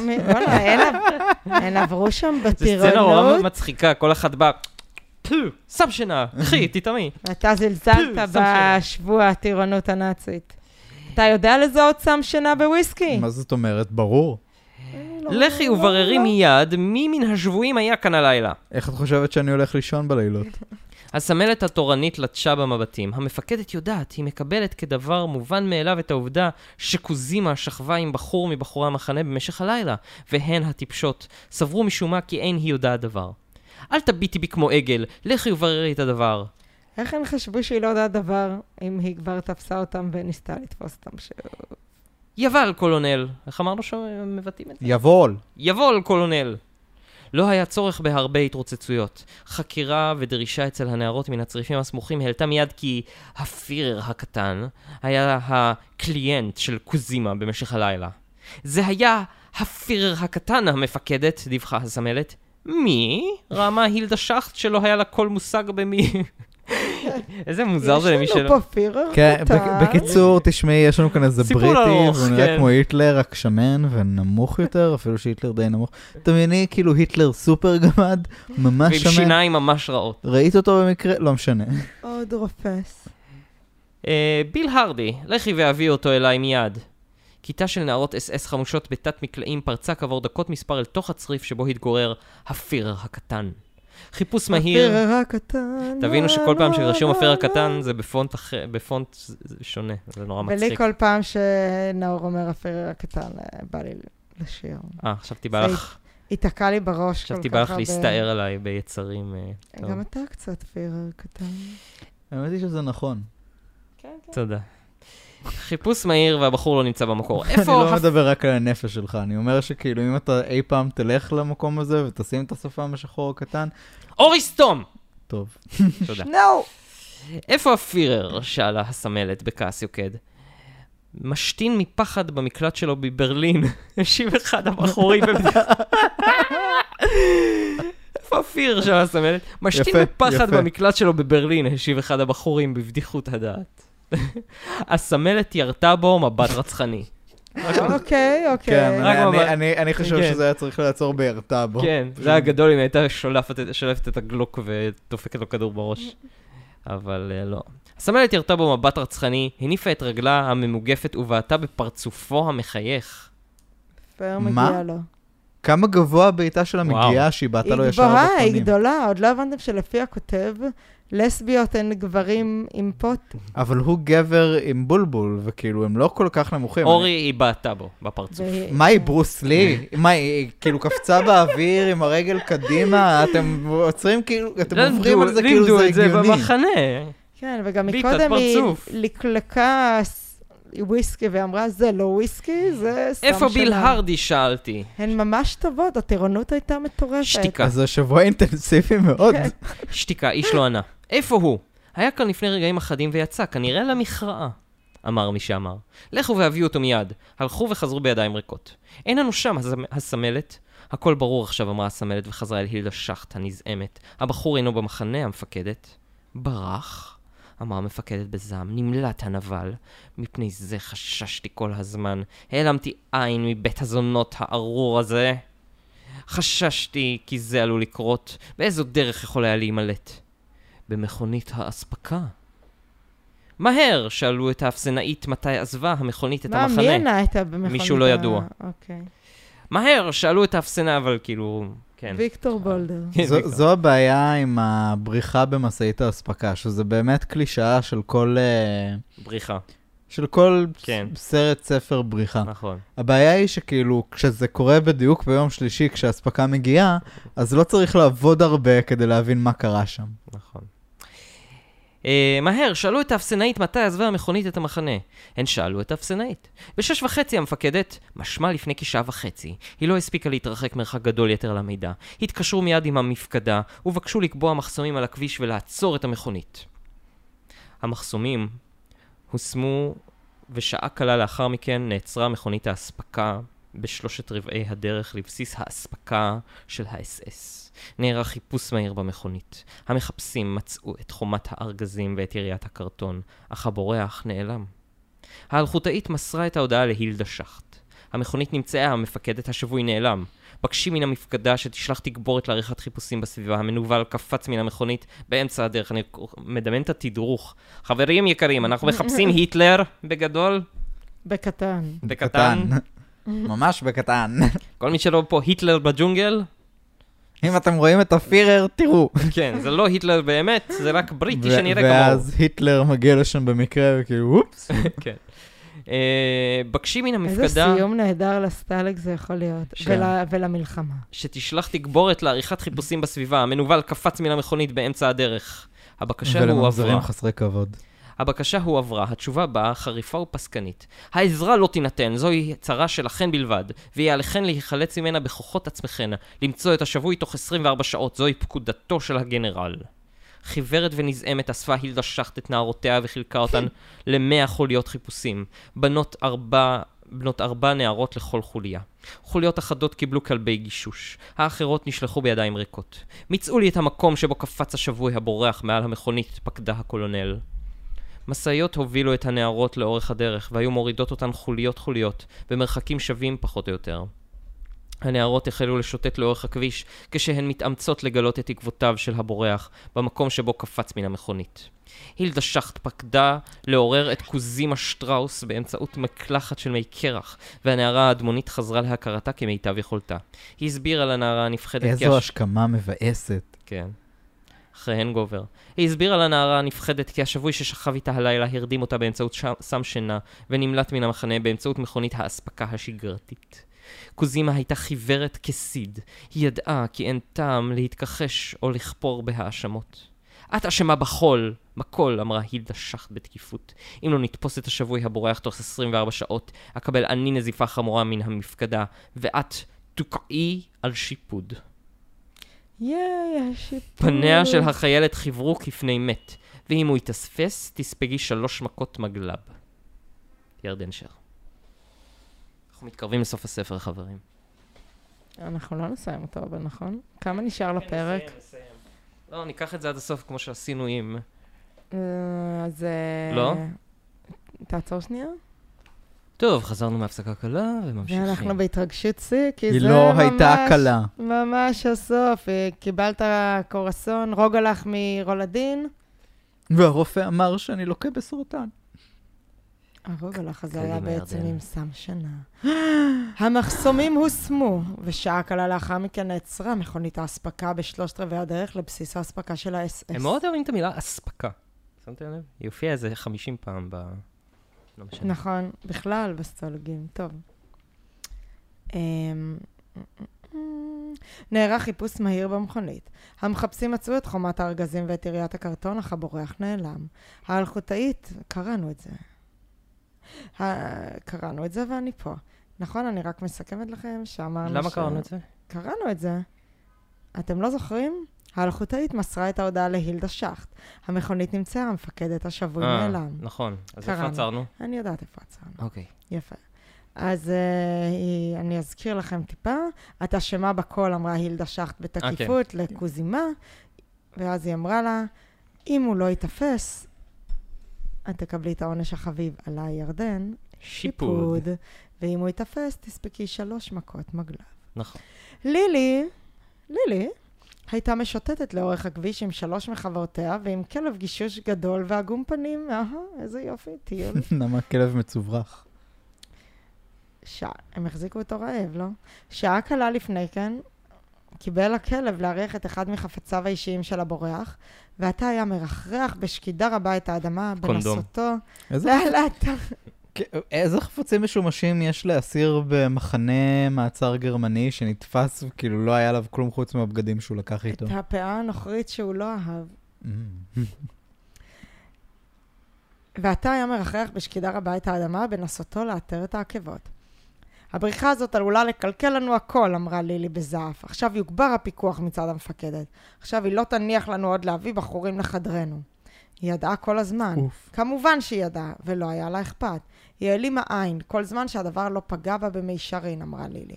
אבל עכשיו, אם רק הזדמן לי לשים עליו את ידיים, מלמלה לילי. הלוואי ויפול לידינו, אמרה השנייה. עכשיו הוא פוגע בה במישרין לעלה. במו ידיי אסרס אותו. חי ראשי. ידיעת בזק הגיעה למפקדת הסטלג. עיקר הולנדי ליד ברנלחת מוסר כי גבר לבוש בבגדי שבוי מלחמה, גנב מכנסיים, חולצה ואפודה מעל חבל... פאקינג הולנדי. עיקר הולנדי. גבר לבוש בבגדי שבוי מלחמה, גנב מכנסיים, חולצה ואפודה מעל חבל הכביסה בחצר שלו. הוא רדף אחרי הגנב ולא הצליח לתפסו, אך מצא את הצרור שעלה השאיר מאחוריו. הצרור הזה כלל, נוסף לבגדיו של שבוי המלחמה, גם חליפת מדים של חיילת אס אס. מה אתה אומר, נאור? זה מוצדק מוסרית מה שהוא עשה? לא. על החליפה היה רשום סימן העיקר אס אס שלוש שתיים שלוש ארבע אחת אחת ארבע שתיים. הילדה שחט זיהתה מיד את סימן ההיכר הזה, האות המוסכם של יחידת סטלג מאתיים שבע עשרה. ליד ברנלחת, איזו חוליה נמצאת בסביבה הקרובה ביותר לשם, שאלה המפקדת. חוליה ארבעים ושתיים, בפיקודה של, רוצים לנחש? לילי מטרניך. לילי מטרניך. שלחי מיד מכונית לשם, והורי לחוליה זו ולשתיים הסמוכות אליה לחוש מיד אל הכפר. הוא לא יוכל להימלט עכשיו, המנובל הזה, וכעבור רגעים מספר, המכונית נשלחה, המפקדת. מצוין, הודיע לי על כל התפתחות חדשה. ובקשר לאדומה הזאת, פרוילין שטראוס, מה בקשר אליה המפקדת?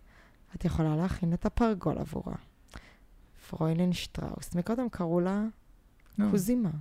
קוזימה... כן, פרוליין זה גברת. אה, בסדר. פרוילין שטראוס, נכון, קוזימה שטראוס קראו לה. ובראש שלי זה היה קוזימה וגנר. השבועים הצטופפו ליד גדרי, ליד גדרי התיל ועקבו בעיני, בעיניים מודאגות אחרי המתרחש במחנה החיצון. הטיפש האומלל לחש אחד השבועים. מדוע היה עליו להסתבך בצרה הזאת? אתה סבור שהן תתפוסנה אותו? אני בטוח בכך. אל תהיה משוכנע, אמר ויק. הן תקצצנה אותו איברים איברים. הן רק תתפוסנה אותו, אמר ויק. הן תתפוסנה אותו. אל תדאג. לאן? שאלה לילי. מדוע? עקבותיו נתגלו בברנלחת. אמרה שליחתה של הילדה שחט.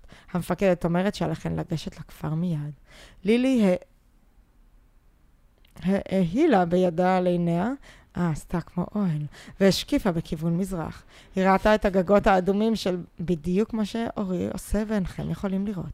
היא ראתה את הגגות האדומים של בתי הכפר. לא יתת לכם הנחיות, תעשו פרגוד, כאילו שתי ידיים נוגעות כזה. בדיוק, זה נקרא לההיל. לההיל. אבל יש פה יוד. אז לההיל. נכון. סליחה. או לפחות לפי סטלג מאתיים שבע עשרה. לילי, אני לא אומרת המילה הזאת שוב, היא ראתה את הגגות האדומים של בתי הכפר, כשהן מבהיקים בשמש, במרחק של כ-חמש מאות מטרים מן הכביש. בסדר, בחורות, קדימה. ביל הרדי התקדם במהירות, כשהוא מתנשם ומתנשף בכבדות, והרגשה מוזרה מקננת בתוכחי בטנו. העיקר הדף אחריו לאחר שגנב את הבגדים מעל לחבל הכביסה, אך הוא הצליח להתחמק. לא הייתה לו ברירה אחרת. אתם זוכרים שהוא היה אלוף... במרוצים בקיימברידג', כן? אלוף הריצה ארוכה. אך הוא הצליח להתחמק, לא הייתה לו ברירה אחרת, שהרי בבגדי שבוי לא יכול היה להימלט ולהישאר לבוש במדי נערת האס-אס. זה בבחינת התאבדות. לא הייתה לו ברירה אלא לגנוב. רוחו שהייתה מרוממת בתחילה נפלה עכשיו. הוא התקדם שעתיים ונח רבע שעה. התקדם שעתיים ונח רבע שעה. לא רצה להגיע את עצמו על המיד... יתר על המידה. מגמת פניו הייתה דרומה, דרומה, דרומה. בעיני רוחו יכול היה לחזות כבר בקרי האח או הנרחבים של צרפת ואת חופי התעלה הבריטית. אחר הצהריים התקדם במשך ארבע שעות רצופות מבלי לנוח. אחר צנח נפל על שפתה של תעלה צרה, ולגם את מימיה בשוקקות רבה. השמש נטטה לערוב והוא המשיך להתקדם דרומה לאחר מנוחה של שעה תמימה. עננים התקשרו בשמי הלילה, ואת כוכב הצפון לא היה מסוגל לראות, אך הדרך הייתה נהירה לו. המישור ההולנדי רחב הידיים לא הניח לו לטעות בדרכו. הוא המשיך ללש... ללכת במשך כשעתיים נוספות, אחר שכב לנוח בגבולו של אחד משדות החיטה הגדולים. התרדמה נפלה עליו בכבדות רבה, עוד בטרם הבין מה מתרחש איתו. לא, לא, לא. המשכתי. That's dumb. כאילו מה, זה, הוא במרדף על חייו, כאילו, טוב, נראה לי ש... זה תיאור מדויק. אני לא קונה את זה. אינך יכול, עד שלא צעדת בנעליים הקטנות של הפירר הקטן, לא תוכל לשפוט אותו. הפירר הקטן זה כמו הנסיך הקטן? רק עם היטלר. הוא פנה בכיוון הזה, אמר העיקר שממנו גנב... כבשה שאוכלת. אוי, נאור, אתה מוכן... לשים את אורי על מיוט בטח. חופש הביטוי לא חזק במדינה שלנו. הוא פנה בכיוון הזה, בכיוון... הוא פנה בכיוון הזה, אמר העיקר שממנו גנב ביל את הבגדים. ראיתי אותו נמלא דרומה. הכלב נבח והשתולל כשהוא מתאמץ לנתק את עצמו מן הרצועה ולפרוץ בריצה דרומה. הירגע רקס, אמרה לילי. הכלב לא נרגע. הוא משך אותן אחריו לאורך המשעול המתפתל בין השדות. דרומה, דרומה. אחריו, נערות, אמרה לילי. דרומה, דרומה, דרומה, משך הכלב. הן נגררו אחריו, מיוזעות, מתנשמות, כבדות רגליים. כל אותו יום כמעט שלא ידעו מנוחה. מאומה לא בא אל פיהן, והרעב היה מקרקר בבטניהן. דרומה, דרומה, דרומה, משך הכלב. ביל התעורר בבעלה, ולא ידע מדוע. גשם קל נטף מהשמיים. הוא שטף את פניו וראשו במי התעלה ואכל שני מלפפונים נותרים שהשאיר לעצמו כרזרבה. לפתע שמע שוב את הרעש אשר גרם לו להתעורר. נביחת כלב. זינק אל תוך התעלה וחצה בהליכה את המים הרדודים שהגיעו לו עד חזהו. אם המים הרדודים הגיעו לו עד חזהו, הוא באמת היה פירר קטן. Uh, עלה בעבר השני והחל חוצה את השדות בהילוך מהיר, כשהוא רומס ברגליו תלמים חרושים ודורס נטיעות. קדימה, קדימה, ונביחת הכלב מאחוריו, והגשם המצליף ברקות על פניו. לא היה לו כל מושג למי שייך הכלב הנובח בלילה, אך ליבו אמר לו להימלט. עצור ולא אני יורה, אמר לפתע הכל מתוך החשיכה. אינני יכולה, עוד אמרה, נענה, אמרה הנערה. אינני יכולה. נעצר קצת לנוח, אני זכותה. הוא אינו רחוק עכשיו, אמרה לי. לירי איך הכלב נרגש. עשי מאמץ, לולה? לולה, לא, אבל זה לולה. לילי ולולה? לולה. אינני יכולה עוד. את רוצה להישאר כאן? לא כדאי לך, לולה, אמרה נערה אחרת. ייתכן שנתפוס אותו במשך השעה הקרובה. אני הולכת איתכן, אינך, לולה. הנה אני רוצה להחמיץ את ההזדמנות. אבל מדוע לא ננוח? דרומה, נבח הכלב. הם יתרו את המקום שבו ישן בצילו של העץ. אלומת האור של הפנס גילתה משטח יבש כמעט בצורת גוף אדם, כשמסביבו רטובה אדמה מן הגשם. אני רק רוצה לעצור פה ולשאול, תגידו, בעד מי אתם פה? פר, יד על הלב. הפר הקטן. לא? לילי. תודה. גם אני עם לילי. אני איתו. בן אדם שסוחב שני מלפפונים מכל הארגז הספקה שם, לא נערך לבריחה ראויה. זה נכון. אני הולכת איתכן, אני לא רוצה להחמיץ את ההזדמנות, אבל מדוע לא ננוח? דרומה, נבח הכלב. הם יתרו את המקום שבו ישן, בלה בלה בלה, משטח יבש בצורת גוף אדם, כשמסביבו רטובה אדמה מן הגשם. כאן הוא ישן, אמרה לילי. היא חדה. הכלב זינק לאחר התעלה וקפץ אל תוך המים. הן חצו את התעלה הצרה כשהמים מגיעים להן עד למעלה מחזהן. עלו מן העבר השני רוטטות מצינה וכל בגדיהן ספוגים מים. הכלב ריח רגע קל בעבר השני ומיד קלט את ריח העקבות המובילים דרומה, דרומה. הן החלו חוצות את השדות החרושים. כאשר לפתע נשמעה ירייה בודדת בחשכת הלילה. הכלב נעצר. הן נעצרו. העיניים פילחו את החשיכה בניסיון לראות משהו. ושוב יריה. מישהו יורה שם, אמרה לילי ברטט, באימה. ייתכן שהוא נמצא שם, אמרה לילי, ולא צריכה הייתה לפרש למי התכוונה באומרה הוא. הנערות המשיכו להת... כן. היא חדה מאוד, זה מאוד, זה מבריקה. הן רודפות אחריו יום שלם, אבל היא לא צריכה להגיד להם. זה, זה כאילו, זה עמד בסימן שאלה. אחרי מי הן רודפות שם? יכול להיות שזה הבריטי שברח. רגע, מה אנחנו עושות פה בעצם? אבל uh, שמעתי ש- שגבלס נמצא בשדה ו- וצריך ללכת להצדיע לו גם כן. טוב. הנערות המשיכו להתקדם קדימה בשארית כוחתיהן. נגררות אחרי הכלב נובח, נדחפות על ידי היצר הארסי המפעפע בליבן. השנאה, הטינה, הזעם וכל נחשי היצרים האפלים הזדחלו ויצאו מחביון לבבן האפל כדי להתניע את המנוע הבלתי נראה בנפשן פנימה. הן דמו לסוס קרבות, עתיק המריח ריח דם. הן ערכו את ריחו של הסיפוק המובטח ליצר הברוטלי הסדיסטי שבקרבן. הוא ממש כמו הכלב, הזילו ריר ועזרו את שארית כוחותיהן כדי להגיע למקום בעוד מועד. עצור ולא אני יורה. העיקר ההולנדי רבץ במערב בין השיחים כשרובה בידו. אותו עיקר הולנדי? לא, אחד אחר. אה, אוקיי. כי זה העיקר, זה לא עיקר הולנדי. נאצי אנטישמי הולנדי אחר. זה לילות אחדים ש... הם כולם אותו עיקר, ירדן. זה לילות... כולנו העיקר ההולנדי. מגדל צבעונים ארור. זה לילות אחדים שגנבים פוקדים את שדותיו ומסתלקים עם ירקות ופירות של העיקר ההולנדי. אה, זה... זה לגיטימי לא שהוא... זה שבוע שלם שנגרמים לו נזקים כבדים מדי לילה בלילה. הוא חשד כי יד שכניו במעל, במעל הזה. ולפיו עצת אשתו הניח מערב במרכזו של שדה העגבניות הגדול. הוא ראה את הדמות האפלה חוצה את השדה בהילוך מהיר ודרך את רובעו בחשאי ללא קול. עצור ולא אני יורה. הדמות לא נעצרה, נהפוך ופרצה בריצה. העיקר היה קלה טוב. קם על רגליו, הרים את, הרופא, את הרובע לגובה הכתב וירה כדור שעבר במרחק של סנטימטרים ספורים מראשה של הדמות. האיש נעצר רגע כעמום, אחר הסתובב והחל להימלט בכיוון הנגדי כסומה והרובה. העיקר כיוון את הרובע אל רגליו של הנמלט ולחץ על ההדק. נשמעה יריעה עזה שבקעה את חשכת הלילה ועדיה ניסעו למרחקים. האיש הרץ השמיע צעקת כאב ונפל ארצה, וקרטע ונענק. העיקר נשא את רגליו, דילג מעל לשטחי הירקות וניגש אל הדמות המתפתלת על הארץ. הוא הדליק פנס כיס ובחן את פניו של האיש.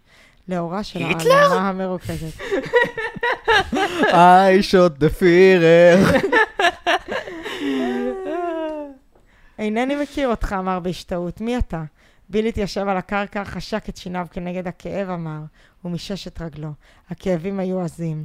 אין זאת, כי הכדור קרע את השריר הראשי של הרגל. איזה מזל ביש. העיקר נשא את ראשו מששמע את נביחת הכלב. הוא כיוון את אור פנסו בכיוון צפונה וראה ארבע דמויות מתקדמות לרוחב השדה שלו, כשהן מונהגות על ידי כלב נבחני. עמדו, קרא בסתו את רובהו, מי, ש... מי שם? אס אס, באה התשובה מתוך הלילה. העיקר החביר כסיד ומייר להשליך אל בין הנעלולים את רובהו, שהיה בלתי חוקי. הוא רצה להימלט, אך אנשי האס-אס הגיעו למקום חישקל. הוא נתקו את דרך... זה הבעיה שלך. לא, כאילו, הם רואות את הבן אדם על הקרקע. מה קרה כאן? הוא נראה כאילו, הוא נורא. לא, זה בטח היה איזה... ינשוף. כדור? רובה? לא, לא. לא, אין לי שום רובה. אולי הוא פשוט לקח קליה ודחף אותו לתוך הרגל של הבן אדם הזה. תראה, יש כל כך מעט מזל לביל הזה, שהוא עוד היה יכול גם לחטוף כדור בלי שאף אחד יורה לעברו. הכלב הסתער על האיש המוטל על הקרקע וביקש לשסע גרונו בשיניו החדות. זונות מחורבנות שכמותכן לחש ביל בזעם מפעפע. אלמלא ירה בי המטומטם הזה, לא הייתן זוכות לתפוס אותי. איפה הרובה? אורי, אתה כנראה תוליך אותנו, לא, יכול להיות שנאור יוליך אותנו לסיום. חסר מזל, הפירר הקטן. בסוף הפרק כולנו נעמוד דקה דומיה. כן. לחיי הברנש חסר המזל. יש לו לילה של עינויים. בתקווה, בוא נקווה, כי לא נשאר לנו עוד הרבה. הן ירו כדור אחד בראשו של העיקר, והשאירו מוטל באמצע השדה, לאחר שניפצו את מנגנון העירייה של הרובה. נאור מאוד מופתע כרגע, כן. אחרי שלא ראיתם. אני פשוט המשכתי לקרוא שורה אחרי, הייתי מופתעת. אבל זה מאוד לא אופייני. אוקיי. הספר לא מסכים איתך. לא היה זה מעשה בלתי רגיל מצידן. מצוין. ספר שלם אנחנו קוראים, נאור, ואתה עדיין לא יודע לזהות את דפוס פעולותיהן. האוכלוסייה ההולנדית נצטוותה להסגיר את נשקל הגרמנים מיד עם הכיבוש, ועונש מוות הוטל על כל מי שהשאיר בידו כלי ירייה בלתי חוקי. תודה למידע הזה. הטיפש העלוב הזה קיבל את מה שמגיע לו. זו הערה של הסופר. זה, זה לא שורת דיאלוג. הם הרימו את השבוי הפצוע בידיו ורגליו. זה סופר מניאק. עד לשפת התעלה, שם הניחו על הארץ וישבו לנוח. לולה הוציאה את התחבושת הסטרילית מכיסה והחלה לחבוש את רגלו של הפצוע. מדוע את עושה זאת? שאלה לילי, הרי זו ברכה לבטלה. כן. ברכה לבטלה. לגמרי לא, אמרה, לא לה, אני רוצה שלא יאבד דם רב מדי. בצורה כזאת הוא עלול למות לפני הזמן. ביל שכב ליד המדורה ובחן את פניהן. המדורה העניקה להן מראה סתני. היו אלה פנים של שדות מטורפות, של סדיסטיות חסרות רחמים המתכוננות לפעולה הגדולה. זונות רכובות, היה ממלמל מפעם לפעם. זונות מסריחות ומתונפות. אינני מפחד מכן. אני יודע מה שיש ברצונכן לעשות לי, אבל אינני מפחד. יום יבוא והצבא הבריטי יכבוש את אירופה, ואשרי הגבר אשר יתקע נרות בוערים אל תוך פי הטבעת שלכן. אוקיי. Okay. אבל באמת השרב. נחלו את uh, מנות הקרב שלהן, ושכבו מסביב למדורה כדי לנוח ולהחליף כוח לקראת המעשה הגדול. הן ידעו כולן כי הן מפלט מפני המעשה הזה. הייתה זאת מסורת. טרדישן. טרדישן. היה זה צו הלב. הייתה זאת חובה. זאת הייתה... מחזמר סטלג מאתיים שבע עשרה. אני קונה כרטיס. חברים, יש כאן כסף על הרצפה. בבקשה, זה מחכה רק לכם. מה זה? Shut up and take my money. Little Hitler. זה יש לגר. תקשיבו. עכשיו אנחנו גם בסוף הקורונה פותחים תיאטראות וזה, זה הזמן. זה בדיוק הזמן. הייתה זאת חובה, זאת המשימה שלמענה חונכו על ידי המשטר הנאצי. את התורה הזאת ספגו במחנה אימונים במשך פאקינג שבוע. ועכשיו משך אותם ליבן לעשות את זה. ויועז הנדל הגיע גם. אני הייתי בתירונות חמישה שבועות. תן לי להגיד לך שלא הייתי מסוגל לבעוט לבן אדם באוויר ורציתי לעשות כל כך מעט למען צה"ל. ועכשיו משך אותן ליבן לעשות זאת. היה זאת היצר המסוגר שביקש להתפרץ החוצה ולקרוא לגזרים את השבוי. שסו אותו! נבח הכלב, מה? זה כאילו אותה שורה, הכלב היה זה ש... לא משנה. כן, הכלב גם נבח דרומה דרומה מקודם. כן. קירו אותו, קראו היצרים המשתוללים. עכשיו אמרה לילי, לאחר שעת ממה של מנוחה, הן הפשיטו אותו עירום כביום היוולדו, כשרק תחבושת המלבינה עוטפת את רגלו הפצועה. גררו אותו אל העץ הקרוב, ואסרו אותו אליו בחגורות של אור. עתה החל הפחד לחדור לליבו. שעה שנזכר בכל הסיפורים והזרות ששמע מפני ויק, הנערות הללו עבדו בשקט, ללא מילה, ללא התרגשות. אך היצר הסתני דיבר מעיניהן. זה לא ימצא חן בעיני ויק, הרהרה לילי. הוא יחז כאשר ישמע מה עשיתי, היא זכרה את ההבטחה שנתנה לו. כלום תוכל לקיים עכשיו הבטחה זו? ידע שלא תוכל, ממש כפי שידע בו ברגע שנתנה את עצם ההבטחה. היצר הסדיסטי התדפק על לוח ליבה, ושוב לא היה כוח בעולם שיעצור בעדה. הדליקה את הפנס, והראה את האזור התחתון של גופו. הנערות גיחכו, ולולה ניגשה אליו ועלמה בכף יד פתוחה על חלקי גופו העדינים. ביל פרפר בכבליו, נענק וניסה לבעוט בה. אך הרצועות ידקו את רגליו, והוא היה חסר ישע לחלוטין, מבלי שאוכל לעשות דבר כנגד השדה הזאת. מאומה מלבד דבר אחד. אתם רוצים לנחש? לירוק עליה. הוא השתין עליה. הסילון חצה את האוויר ופגע ישר בפניה של הנערה הקורעת. היא השמיעה זעקה חדה וקפצה אחורה רותחת מזעם, מנגבת את פניה הרטובים ממחתה. חרסרה הצידה והקיעה את בני מאה על תוך התעלה השקטה. אז תשלם על כך ביוקר, אמרה לו לילי בקול חרישי, ללא כל התרגשות. היא הוציאה קופסת גפרורים מכיסה ונטלה גפרור אחד, Yay. ותוך כדי כך קרבה אל האסיר והביטה בעיניים מהתלות בפחד. העולם ומחלחל בעיניו למחשבה על מה שהיא עומדת לבצע בגופו בעזרת הגפרורים. לולה רחצה את ראשה ופניה במאה תעלה. אחר חזרה למקום כשהיא מנגבת את פניה במטפחת. לילי הושיטה לה את קופסת הגפרורים והצביעה לשבוי. לולה הבינה ונהיה, ונהיה נאה בראשה. ניגשה אל הבחור, הדליקה גפרור אחד. נתנה לה שלהבת לאחוז בקיסם בטרם הושיטה את הגפרור הבוער אל רגלי השבוי. ביל עמד דומם. כשהוא עוקב בעיניים מודאגות אחרי הלהבה הקטנה, ההולכת ומתקדמת לעבר גופו. הוא הרגיש בחום ההולך וגובר, וכעבור רגע קל היה חושק את שיניו. הוא מתפתל מרוב כאבים. הלהבה צרבה בחוזקה את עבריו. הוא השמיע זעקה מחרידה ופרפר באסוריו כציפור ענקית.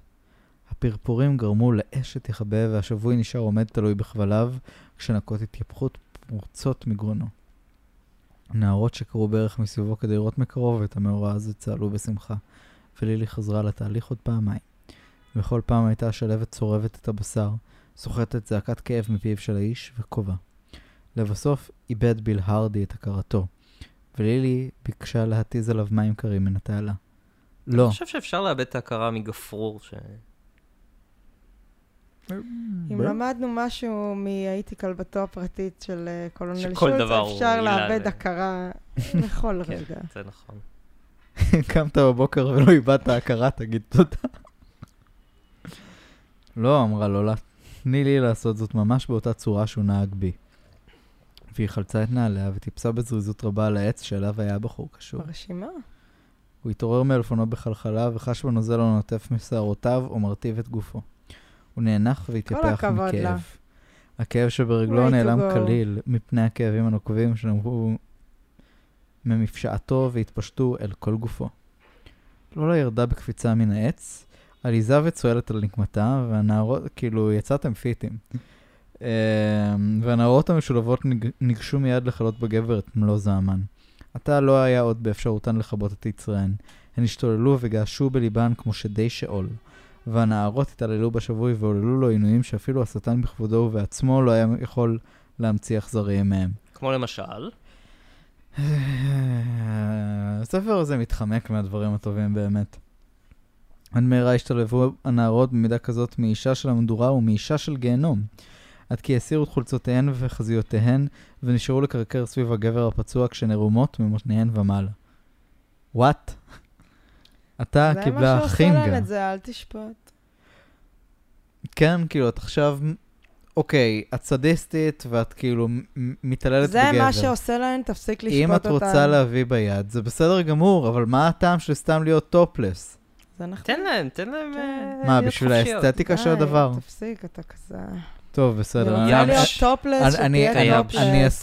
אני אפסיק להסגביר לשובות נאציות. אם אתה רוצה להיות טופלס, תהיה טופלס. אוקיי! אני רק חיכיתי שמישהו יגיד את זה. קדימה. נשארו לקרקר סביב הגבר הפצוע כשנרומות ממותניהן ומעלה. עתה קיבלה החינגה אופי של מעשה קדמוני אשר נשב ממערות האופל של האדם הניאנדרטלי. נשים מרומות למחצה מקרקרות, משתוללות ומענות עד מוות את הגבר הכבול. אורי, תמשיך לקרוא. טוב. עתה היו הענקות והצעקות פורצות מפיו של ביל האומלל בדחיפות רבה, וכל גופו שתה דם ונראה כגוש בשר התלוי באטליז. אך מראהו של האדם רק הגביר את ההשתוללות, את השתוללות היצרים של הנערות. אחת מהן הוציאה אולר מכיסה ונעצה אותו בתוך חור עינו של השבוי. הוא זעק זעקה גדולה ומרה, והיא סובבה את הסכין ועקרה את העין ממקומה. עד אשר השתרבבה החוצה ונשארה תלויה בכמה גידים מרוסקים, כשעזב אדם ומעוררת בחילה. רק רוצה להגיד שידענו את כל זה, חברים. כן, אבל uh, פלוס נקודה על זה שהם תיארו באמת נכון. התהליך של הוצאת עין. במדויק. כן, עם הסכין. לילי ביקשה להקיא בראותה זאת, אך היצרים משתוללים ברתקו על המקום, ואסרו לה לעשות מעשה כה פשוט ואנושי כמו להקיא. עתה היה האדם שוטט ממנו כמתוך מבוע, וברור היה כי הוא עתיד למות בקרוב. הנערות הכישו את מעשיהן במטרה להסב לו מקסימום של כאבים לפני מותו. הן קרטו שתי אצבעות בידו הימנית, אחר יוצאו אותו לבלוע את הזרת הכרותה. What the fuck? אני סתם צוחק, המצאתי את הפסקה האחרונה. הוא סרב, הן לחצו עליו בעינויים עזביים. אה, אז הן לא היו צריכות לבלוע אותו? הוא לא היה צריך. הוא כן היה צריך. תשמע, זה טירוף. ניסיתי להגן על רגשותייך. לא, לא, זה... הנה, אז אמנם אנחנו בעמודה ואחרונים, אך הספר לא מתחמק. כן, בגלל זה הם לא סיפרו לנו עד עכשיו, כי רצו לשמור את החלק הטוב לסוף. אוקיי. הוא סרב, הן לחצו עליו בעינויים עזביים. בכוח רב עד אשר נאלץ לבצע את פקודתן. כאילו, מה? טוב. המעשה האחרון הקיז ממנו טיפות הדם הבודדות של נותרו בגופו. זה לא קל, אורי, לבלוע את הזרת שלך. כן, אבל מה אפשר כבר לאיים על בן אדם כשתוצא לו את הנורא מכל?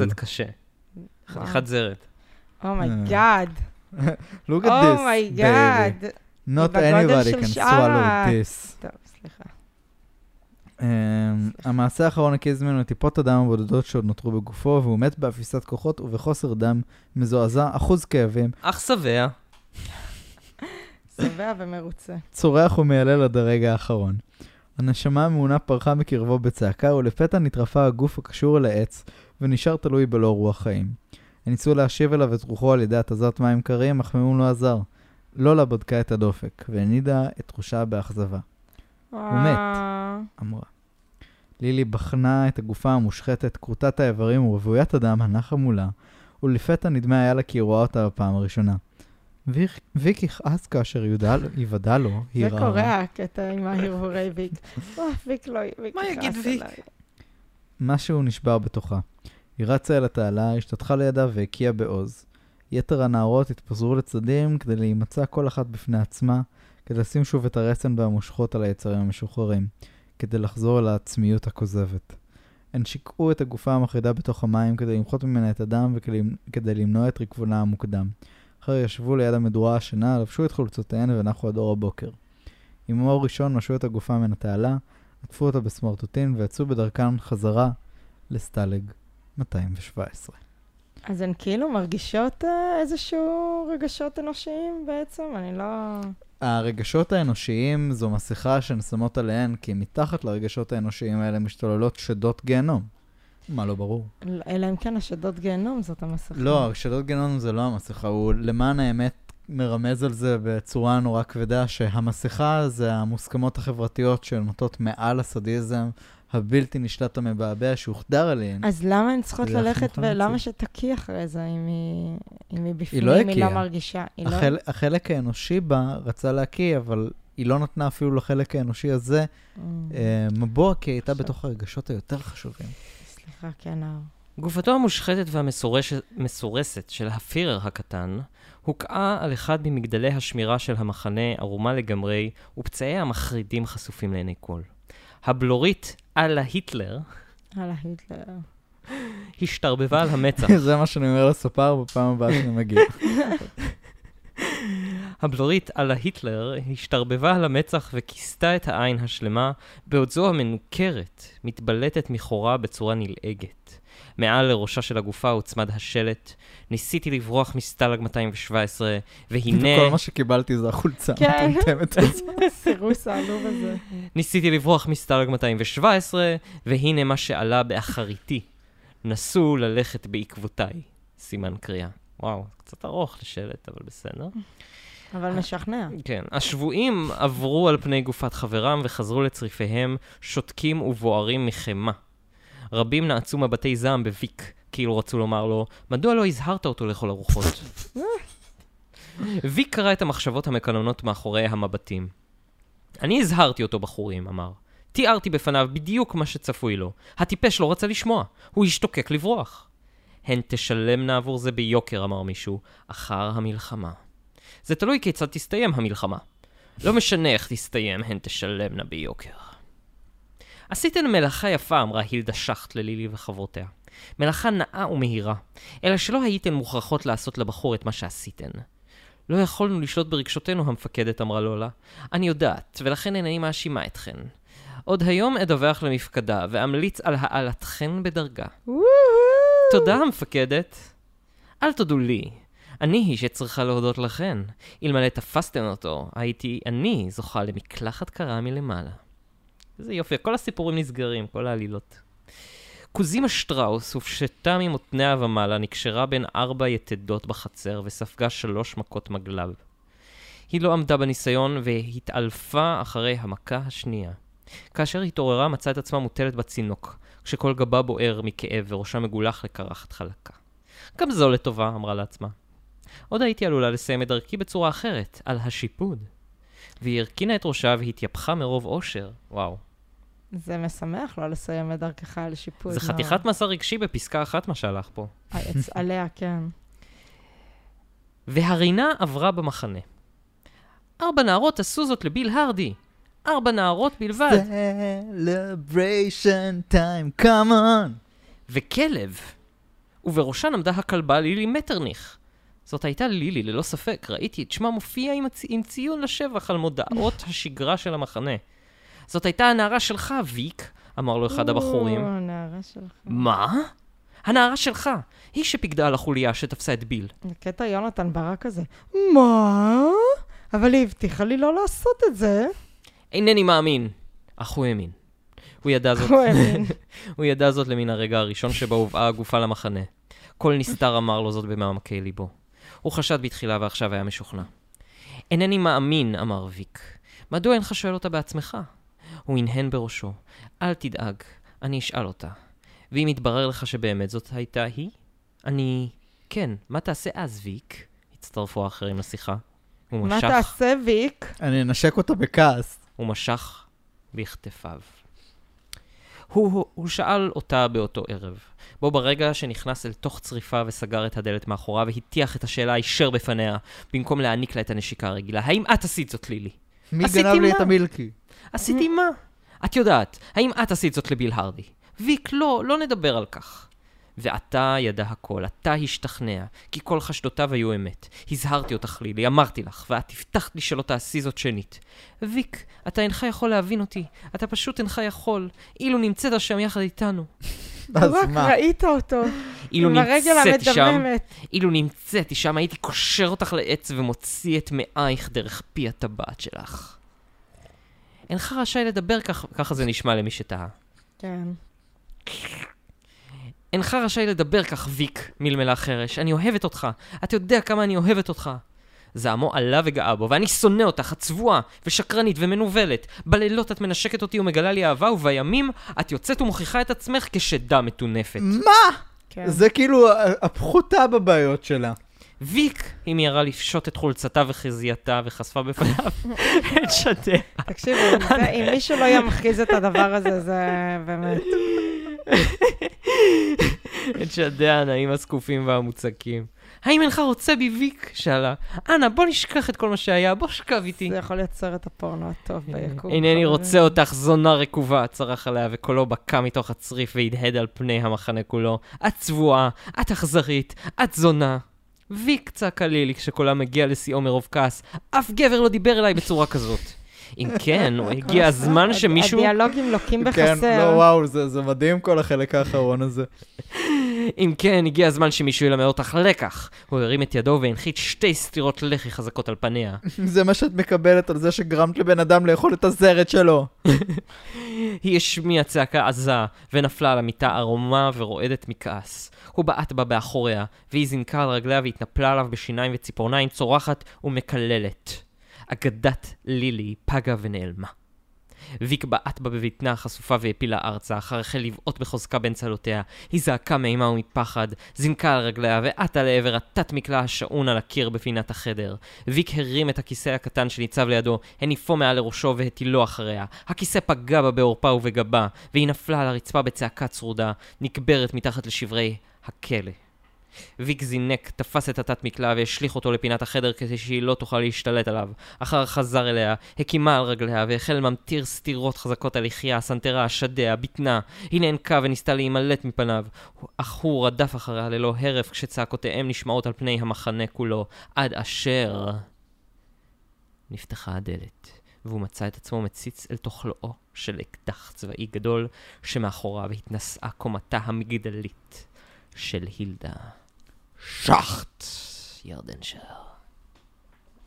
כן, אתה לא רוצה לתת לנו עוד קצת, אתה בשבון כולך. ירדן שר. טוב. יאללה. כל הכבוד, כל הכבוד. פרק? מדהים. לא, יש פרק חמש עשרה, ואז יהיה לאורי פרק, ואז יהיה לך פרק.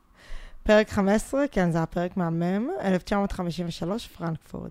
ויקטור בולדר עמד בפתח המלון ולחסן את מבטיו לעבר פקיד הקבלה. הלה ישב מאחורי דלפקו ועיין בעיתון, בעיתון יומי. ויק לא רצה לעבור אותה כדי לא למשוך תשומת לב מיותרת. הוא המתין עד שנכנס זוג צעיר לבית המלון והבחור ניגש אל הפקיד על מנת לזכור חדר, בעוד הנערה נחבט בפינה, מבוישת ואדומת לחיים. ויק ניצל את ההזדמנות, נכנס פנימה וחצה במהירות רבה את חדר הכניסה. הפקיד היה עסוק ברישום הזוג ולא שם לב לאיש הזר שנכנס פנימה. ויק זינק במעלה המדרגות ועלה לקומה השנייה. הוא לא היה צריך לשאול את הפקיד באיזה חדר מתגוררת לילי מטרניך, הוא ידע זאת. בעמדו ברחוב ראה את האור נדלק בחלונות החדר שבקומה השנייה והסיק נכונה, כי זהו חדרה של לילי. הגיע לקומה השנייה ונעצר. דומיה. ברז דולף, אי בזה. קולות מאחורי דלת, ושוב דומיה. כבדה, מעיקה. חצה את המסדרון וניגש לדלת שמאחוריה נדלק האור בחלונות לפני מספר דקות. הצמיד את אוזנו אל לוח העץ של הדלת והקשיב. אף הגה מבפנים. הציץ וראה סילון אור מסתנן מתחת לדלת. אישה מרהר. לילי, אני כאן, אמר בליבו בנסותו לשגר אליה את מחשבותיו מבעט לדלת הסגורה. הוא הרים את ידו ונקש בדלת בהיסוס, ביראה. שמע צעדים חרישיים מפפנים. הדלת נפתחה. היא עמדה שם. לילי, לילי, לילי, לילי. ליבו רצה לזנק אליה ולנשק אותה, אך הוא נשאר עומד דומם על הסף. היא עמדה במרחק של שני צעדים ממנו. היא לא נרתעה, רק החבירה קצת. הוא הפסיע, נכנס פנימה והגיף את הדלת מאחוריו. לילי, לילי, לילי, לילי, לילי. ליבו הסיעו לעשות דברים שונים ומשונים. לחבק אותה, לנשקה, לומר לה עשרות דברים שהצטברו בליבו במשך שנים רבות של חוסר סיפוק, אכזבה, צער. כלום עודנו אהב אותה? לילי, אמר בחנקו את צעקותיו, ויק, הייתה זו יותר גביעת עובדה מאשר שאלה. הוא נענה בראשו. הכרת אותי? שאל. לא ענתה. נסוג הצעד אחד לאחור והרימה את ידיה אל פניה כמו עומדת להתעלף. אך היא לא התעלפה. רק שפתיה רטטו מתוך התהפכות פנימית. היא לא התעלפה? מרשים. הכרת אותי? חזר על שאלו, שאלתו. לא, אמרה חרש. כן, השתנתה. הפנים, שאל, היא הניעה בראשה מבלי להשיב. הפנים חייבים... הפנים חייבים היו להשתנות. העינך סבורה כך, שאל? כן, אמרה, אני... ולא הוסיפה עוד. היא ידעה כי הפנים חייבים היו להשתנות, אם כי לא תיארה לעצמה באיזו צורה ובאילו ממדים. היא התבוננה היטב בפניו, ונדמה היה לה כי היא מתבוננת במסכת שעבה. אף שריר לא נע, לא זז. היא הציצה אל תוך ספר חתום. רק צות פיו נעו כמעט תוך כדי דיבור, אך לא יותר מזה. הפנים היו כאילו משותקים. קיבלת את מכתבי? שאל לפני שידע מה לומר. אה, שאל לפי שלא ידע מה לומר. כן, ענתה חרש, קיבלתי אותו וראיתי אותו, או, וראיתי אותך מן היום הראשון. הכרתי אותך. תיארתי לעצמי. אבל לא הייתי בטוחה. הפנים, את היית בטוחה, אמר לחרש. היא לא ענתה ורק נענעה בראשה כשהדמעות מאיימות להציף את עיניה. מדוע לא הזעקת את המשטרה? איפה? שאל. מפני שמה הטעם? וכי יש טעם להימלט? ראיתי אותך עומד בעבר השני של הרחוב. רציתי להרים את השפורפרת של הטלפון, אבל... אבל מה, לילי? הם לא יוכלו לעזור לי, ויק, נכון? נכון, לילי, הם לא יוכלו לעזור לך. הבטחתי לך שניפגש, והנה אנחנו נפגשים. את תוהה בוודאי מה יש בדעתי לעשות לך. אני יודעת, ויק. באתי להרוג אותך. אני יודעת, ויק. הוא קרב אליה והיא לא נסוגה. הוסיפה להתבונן בו במבטים שקטים בפנים חוברות, ולפתע, נדמה לי שאני עדיין אוהבת אותך, ויק. הוא השמיע גיחוך צורם מבלי להזיז את פניו. עכשיו את מדברת שטויות, לילי. אף פעם לא אהבת אותי, זה היה נדמה לך. היא עדיין אוהבת אותי, ביקש ליבו לצרוח. אני עדיין אוהבת אותך, ויק, אמרה חרש. קרב צעד נוסף לעברה ושלח את ידיו לעבר גרונה הלבן העדין. היא לא זזה ממקומה. היא נשארה עומדת איתן, מבלי להירתה. היא לא פחדה מפניו, רק לחייה החבירה עוד יותר. הוא נגע בצווארה. ולפתע נמסו המחיצות. מגע היד הקל שבר את כל, המס... את כל הסחרים, וכמו זרם מים אדירים התפרצו מלבותיהם כל, הרג... התפרצו מלבותיהם כל הרגשות שהיו עצורים וכלואים שם במשך שנים. ויק! הוא הרפא מגרונה וחיבק אותה בחוזקה. היא נצמדה עליו ברטט מבלי להשמיע קול. שפתיהם נפגשו. היא היססה רגע, חששה, אך הרגישה לו את שפתיה כפ... כפירות בשלים. הנשיקה הלוהטת הראשונה מזה זמן רב. אחרי עשרות נשיקות הבעיות, נשיקות מגעילות, נשיקות קרות. לראשונה נשיקה לוהטת הנושאת מטען אדיר של רגשות. היא הרימה את ידיה והחזיקה את פיו כדי לחוש בו, להרגיש את קיומו. לפתע נפלטה צעקת אימה מפיה. היא הרגישה איך הפנים זזים בתוך ידיה, איך הם מתקמטים, נעים, משנים את צורתם כמו יריעה פלסטית. היא נרתעה לאחור, הביטה, והזעקה הנוראה שאימה לפרוץ מגרונה נחנקה ונעצרה. היא הביטה בו בעיניים כמות. היא נסוגה צעד אחד לאחור ונשאה את ידיה אל פניה. מה ציפית לראות, לילי? שאל ויק בשקט. היא לא ענתה ודמעות גדולות החלו להתגלגל על פניה היפים. חבל שעשית זאת, אמר. אנחנו צריכים לגלות מה הילדה שחט עשתה לו לפנים עם הרבה הגדול שלנו. רמז, ולכן שקר היופי. כן, ויק בולדר הוא השרוף. הוא חיים צינוביץ'. ועשינו את זה, חבר'ה, פיצחנו את התעלומה. פרק שש עשרה, אלף תשע מאות ארבעים ושתיים, צריפה של לילי בסטלג. הוא השמיע צעקת צרודה והתנפל כשור מסומם על הילדה שחט. מישהו כאן ראה פעם שור מסומם? הניצבת מאחורי האקדח. היא נכנסה לתוך החדר כששתי העוזרות שלה בעקבותיה. הוריד מכה חזקה על ידיה של המפקדת והאקדח שלה נפל ארצה בצלצול מתחתי. האישה התקדמה לקראתו ושלחה בעיטה חזקה ומדויקת לעבר מפסעתו. היא הייתה מאומנת היטב בטיפול בגברים משתוללים וידעה היכן בדיוק עליה לפגוע בו. הוא נפל ארצה וכאשר נאבק עם כאביו וניסה לקום שוב על רגליו ספג ספג מהלומת קט חזקה על ראשו. נפל ארצה, והולומו הסתחרר והתקפל עליו בבת אחת. כאשר התעורר, היה כאב עמום מקנן בפעתי ראשו. הוא לא היה מסוגל לנום ממקומו, מכיוון שהיה קשור בידיו ורגליו אל המיטה עליה שכב. פקח את עיניו, ומצא את עצמו עדיין בצריפה של לילי. הילדה שחט עמדה מעליו, קודרת, זוהמת. לילי עמדה מעברה השני של המיטה, לבושה וחשוקת שפתיים. ויק, אמרה לילי. תני לי לדבר, אמרה הילדה שחט. הוא בלמי את פיך. האם זה ברור לך? ירול, קולונל. קפיטן בולדר, אמרה המפקדת.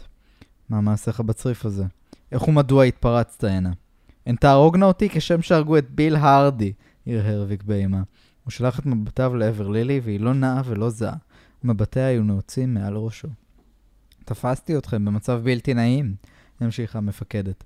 לילי מטרניך הייתה ערומה, ואתה השתוללת בסביבה והקטעת אותה. הייתה לי סיבה, אמר ויק. הקשב למה, ש... ש... הקשב למה שאומר לך, אמרה המפקדת. לפני זמן מה הזכרתי את לילי כשם שהזהרתי את הנערות האחרות, כי אם אתפוס אותן עם בחור, אנוש אותה קשה. ואתה יודע מה העונש הראוי לה? השיפוד. לא, זעקה לילי. לא תוכלי לעשות לי זאת. בלמי את פיך, אמרה המפקדת. יודע אתה מה היא סיפרה לי, קפיטן? היא אמרה שאתה הוא שהתפרצת פנימה, הפשטת אותה מבגדיה ותקפת אותה.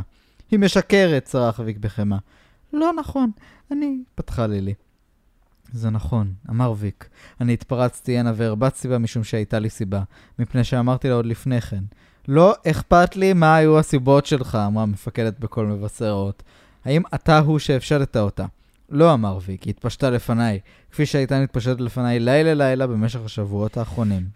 הושיבי אותה על קלונס מחודד קולונל, קראי אותה לגזרים, שסעי אותה, זה מגיע לה, היא ראויה לה הרבה יותר מזה. קולונל שלחה את מבטיה לעבר לילי. האם זה נכון? שאלה. לא, לא, היא טיפחה לילי. הוא משקר, הוא... את אינך יכולה להאשים אותי. ספרי לה את האמת, אמר ויק באכזריות. אין צורך, אמרה המפקדת. אינני צריכה לשמוע זאת מפיה, אני יודעת את האמת. את שקרנית, לילי, ואת מנובלת, ואת פחדנית ארורה. לפחות יכולת להודות על האמת. לילי טיפחה מראה כמו ילדה קטנה. אה, חידלי לבכות, אמרה המפקדת, וחיבקה אותה כמו את ביתה הקטנה. האם את צבועה באמת ובתמים שאני עולל משהו רע ללילי הקטנה שלי? הילדשה חיבקה וגיפפה את הנערה באהבה כמעט אמיתית. סליחה, כמעט אמהית, זה לא מודפס בו. ולילי נשאה את מבטיה בתימאון. דמות עגולה, הילדשה. וביטה בה מבעד לדמותיה. למען האמת, מהשנייה הראשונה שראינו אותה לבד עם לילי הייתה שם. זה נכון. כוונתך לומר, מלמלה, שאין בדעתך... לא, אמרה המפקדת ולטפה את שדיה של לילי מבעד להריג החולצה. אני לא הוקיע אותך על שיפוד, ואני לא אעניש אותך בכל צורה אחרת, לילי. הייתה, הייתה, הייתה תמיהתה של הנערה שלמה. אבל, אבל אני, אני יודעת בדיוק מה עשית, אמרה המפקדת. עשית את מה שעשו יתר הנערות, אלא שלך לא שיחק המזל, ונתפסת, אלא שלא אוכל להעניש אותך. אני זוכרת יותר מדי טוב את מעלותיו של הגוף החמוד שלך, והמשיך לא לטף את שדיה בתנאו יריחיה. היי שלי, לילי, ואני אמחה לך, אמרה. הנה, אמר ויק בבוז, היא גם לסבית, נוסף לכל. מדהים. מדהים. ובכן, אתן מכירות היטב זו את זו, היה עליי לדעת זאת. המפקדת התלקחה בזעמה והנחיתה עליו סתירת לחי עזה. בלום את פיך, זעקה. אחר התרקחה בפתאומיות וחזרה שוב לדבר על הנערה בכל רך מלא תאווה. אני זקוקה לך, לילי. אין לי ברירה, אמרה לילי. עשי בי כרצונך, רק אל תענישי אותי. אינני יכולה לסבול כאבים. היא איננה יכולה לסבול כאבים, רטן ויק, אבל להסב כאב לאחרים. הוא חתן לדבר מי שנוכח כי אין איש שם לב אליו. הילדה שחט גיפפה את הנערה והחלה למשש ולעשות את גופה בידי הגרומות. לילי נלחצה אליה מפרפרת ורוטטת כמו אל אם טובה ואמרה חרש. את לא תענישי אותי, לא כן? אמרי שלא תענישי אותי. כמובן שלא אעניש אותך, פתאיה שלי, צחקה המפקדת, והקלה רבה נקרא בקולה. אני מקבלת את הגרסה שלך. הוא התפרץ פנימה, התנפל עליי חפשית וניסה לענות אותך. אני מאמינה לך. השטג אני מאמינה לך. היא הפסיקה לרגע אחר שלחה את מבטיה לעבר ויק. על כך יצטרך הוא לשאת בעונש, אמרה. יאיי. עכשיו היא תעשה זאת, אמר... השיפוד. עכשיו היא תעשה זאת, אמר ויק וליבו. עכשיו הן שתיהן תהרוגנה אותי כפי שהרגו את ביל הרדי. הוא ניסה להילחץ מהסורה, אך הדבר לא עלה בידו. חידלו לפטפט וקשו כבר למלאכה זונות האורות, אמר מבין שיניו. אני מעשי לחכות. הוא צודק, אמרה הילדה שחט בניחוך קל.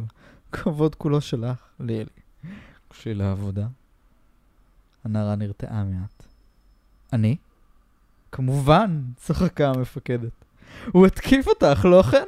אותך הוא ניסה לענות. הזכות לאנוש אותו נתונה בידיי. לילי הביטה בו וניסתה לומר משהו, אך הכל העצה מגרונה.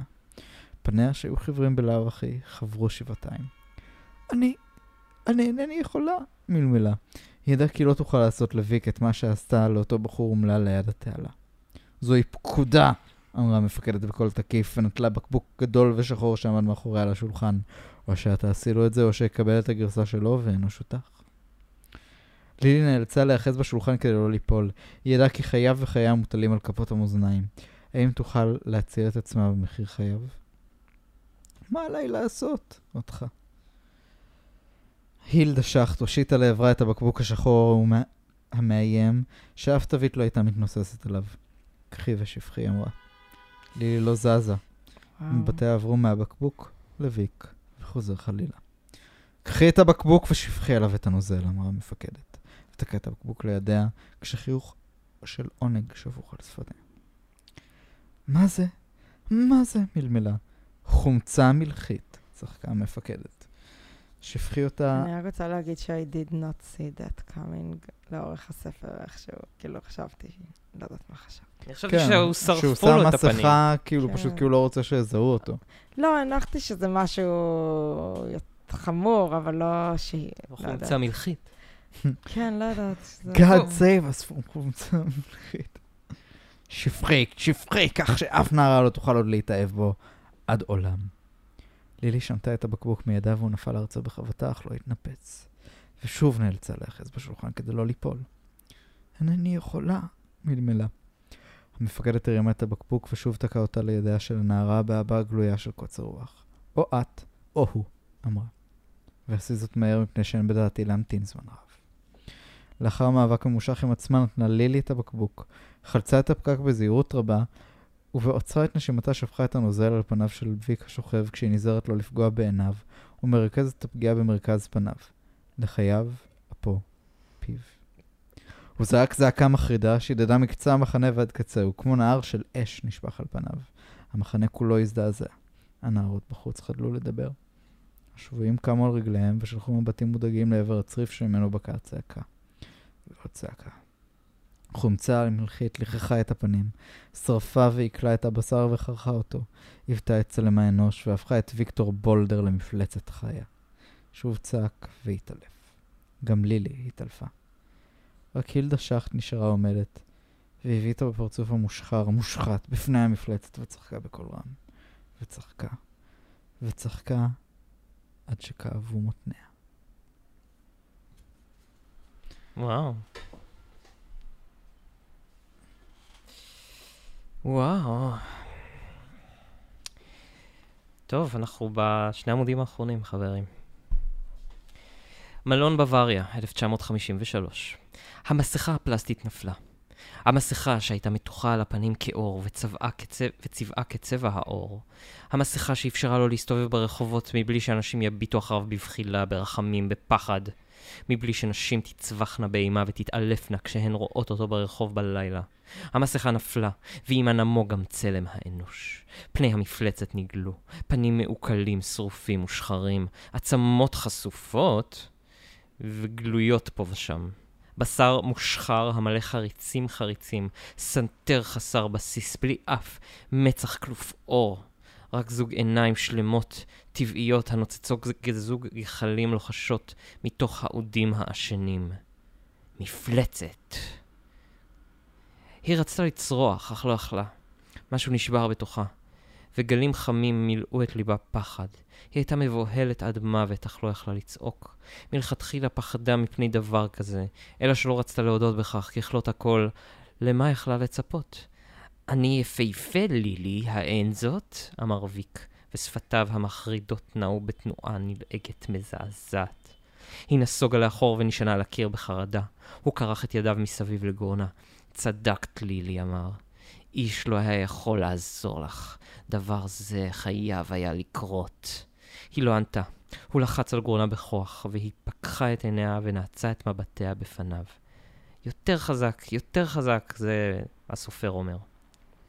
מבטיה נחו על פניו. הפחד עזב את פניה לאט לאט, הפנים החלו להכחיל, העיניים התבלטו מאחוריהן, יותר חזק. היא לא ניסתה להתנגד, וידיה היו שמוטות לה לצידי גופה, כאילו התפשטה הבאה של קורת רוח וסיפוק על פניה, כאילו לזה ציפתה כל השנים. הפגישה האחרונה, יותר חזק. לילי!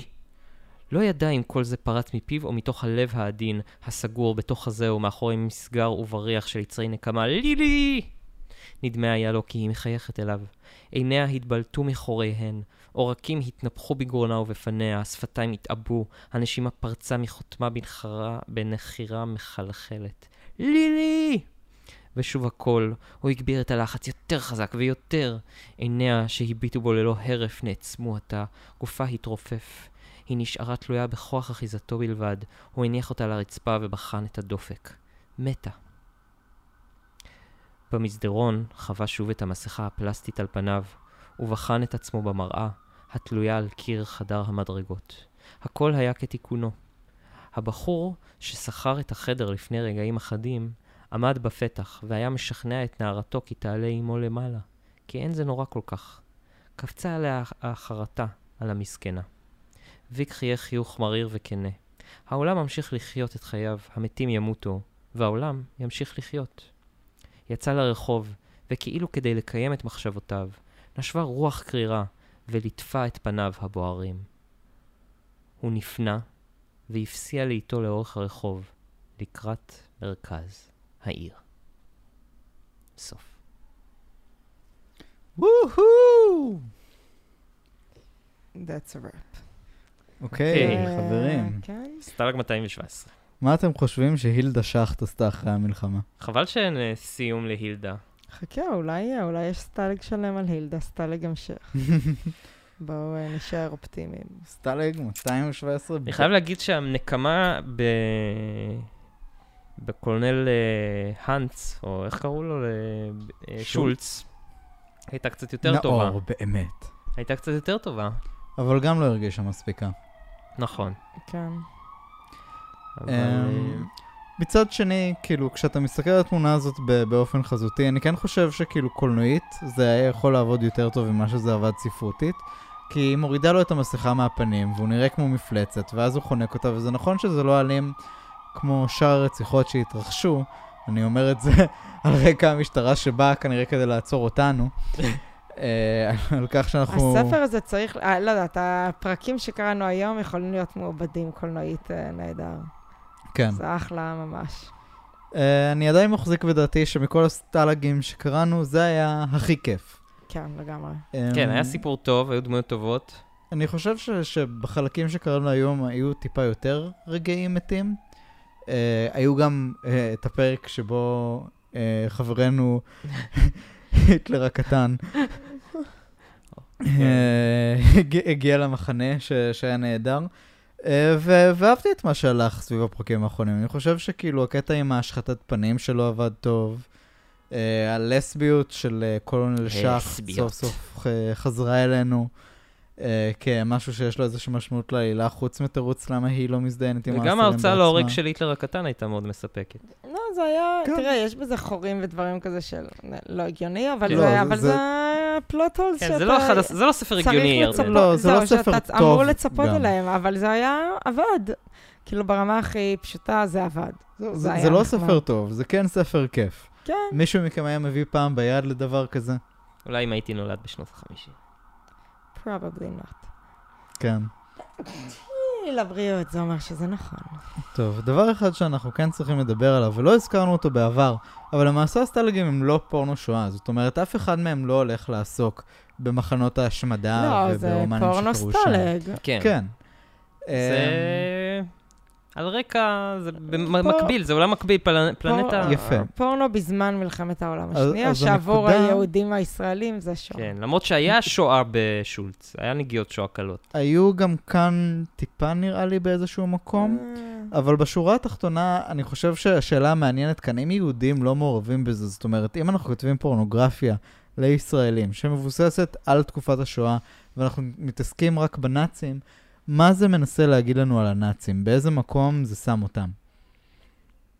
אני חושב שהדבר הכי מעניין שקרה כאן מבחינה הזאת, זה הדיבור על זה, וזה משהו שקיים בספר במרומז, אבל על היצר האלים המופשט של האדם. Uh, זאת אומרת, איזשהו פורקן של כל מסכה וכל uh, נורמה מוסרית, uh, ומקום שהוא באמת בית זונות. Um, וכאן הקלות הזאת שבה אפשר למסגר אותם כשדים, כאילו בספרות הזאת לא צריך להיות מורכב מדי שום דבר. הכל נמצא בדיוק כמו שהוא צריך, ומותר לעשות אותם סוף סוף השדים שהם, שאם אנחנו קובעים ספרות יותר ריאליסטית ומציאותית, אנחנו צריכים להראות. זאת אומרת, אנחנו באמת צריכים להראות אותם בתור בני אדם. וכאן כביכול לילי קיבלה את הכיוון הזה, ניסו להראות לנו אותה בתור משהו שיותר בן אדם, אבל עדיין מגבלות הפורנוגרפיה. זאת אומרת, גם זה מסכה שהוסרה ממנה, והסרת המסכות, האם לא על זה כל הסיפור של ויק בולדר. היא גם ילדה תמימה שלקחו אותה, היא לא הייתה תמימה. היא, היא, כן, היא הייתה כאילו, בסדר, היא הייתה קצת סקרנית מינית, אבל היא הייתה ילדה, כאילו, היא לא הייתה נאצית, היא לא שנאה אף אחד. מאוד יכול להיות שאם היא הייתה, כאילו, בדיוק, אם היא הייתה גדלה, ממשיכה לגדול כמו שהיא הייתה, היא כנראה לא הייתה רוצחת אף אחד, ולא כן. הייתה סדיסטית. ולקחו אותה, שמו אותה במחנה, השאלה באמת, האם זה... לקחו ילדה תמימה, עשו אותה פושעת. לא, בגלל זה באמת יפה, אורי אמר פה השאלה של כאילו מה הטבע, האם זה חשף את הטבע האמיתי שלה, או שזה שם עליה מסכה של סטן נאצי. טוב, אה, אם מישהו יחזיק מעמד עד לפה, אז אנחנו מודים לכם. כל הכבוד. אתם מטומטמים. אנחנו תקשיבו למוזיקה, למה אתם שומעים פודקאסטים? אה... תודה להדי אור, היסטוריה ישראלית על המדף. תודה לירדן שר. בעד מה? האישה שבזכותה זה לא היה קורה. אורי פורט. מה תודה? תתפשט. אני תודה, על זה. תודה על זה, אורי. נתפשט. תודה ו... על המילים. ותסתור לי על השדיים. בייבי. נתראה בסטלג הבא. ביי. ביי. ביי.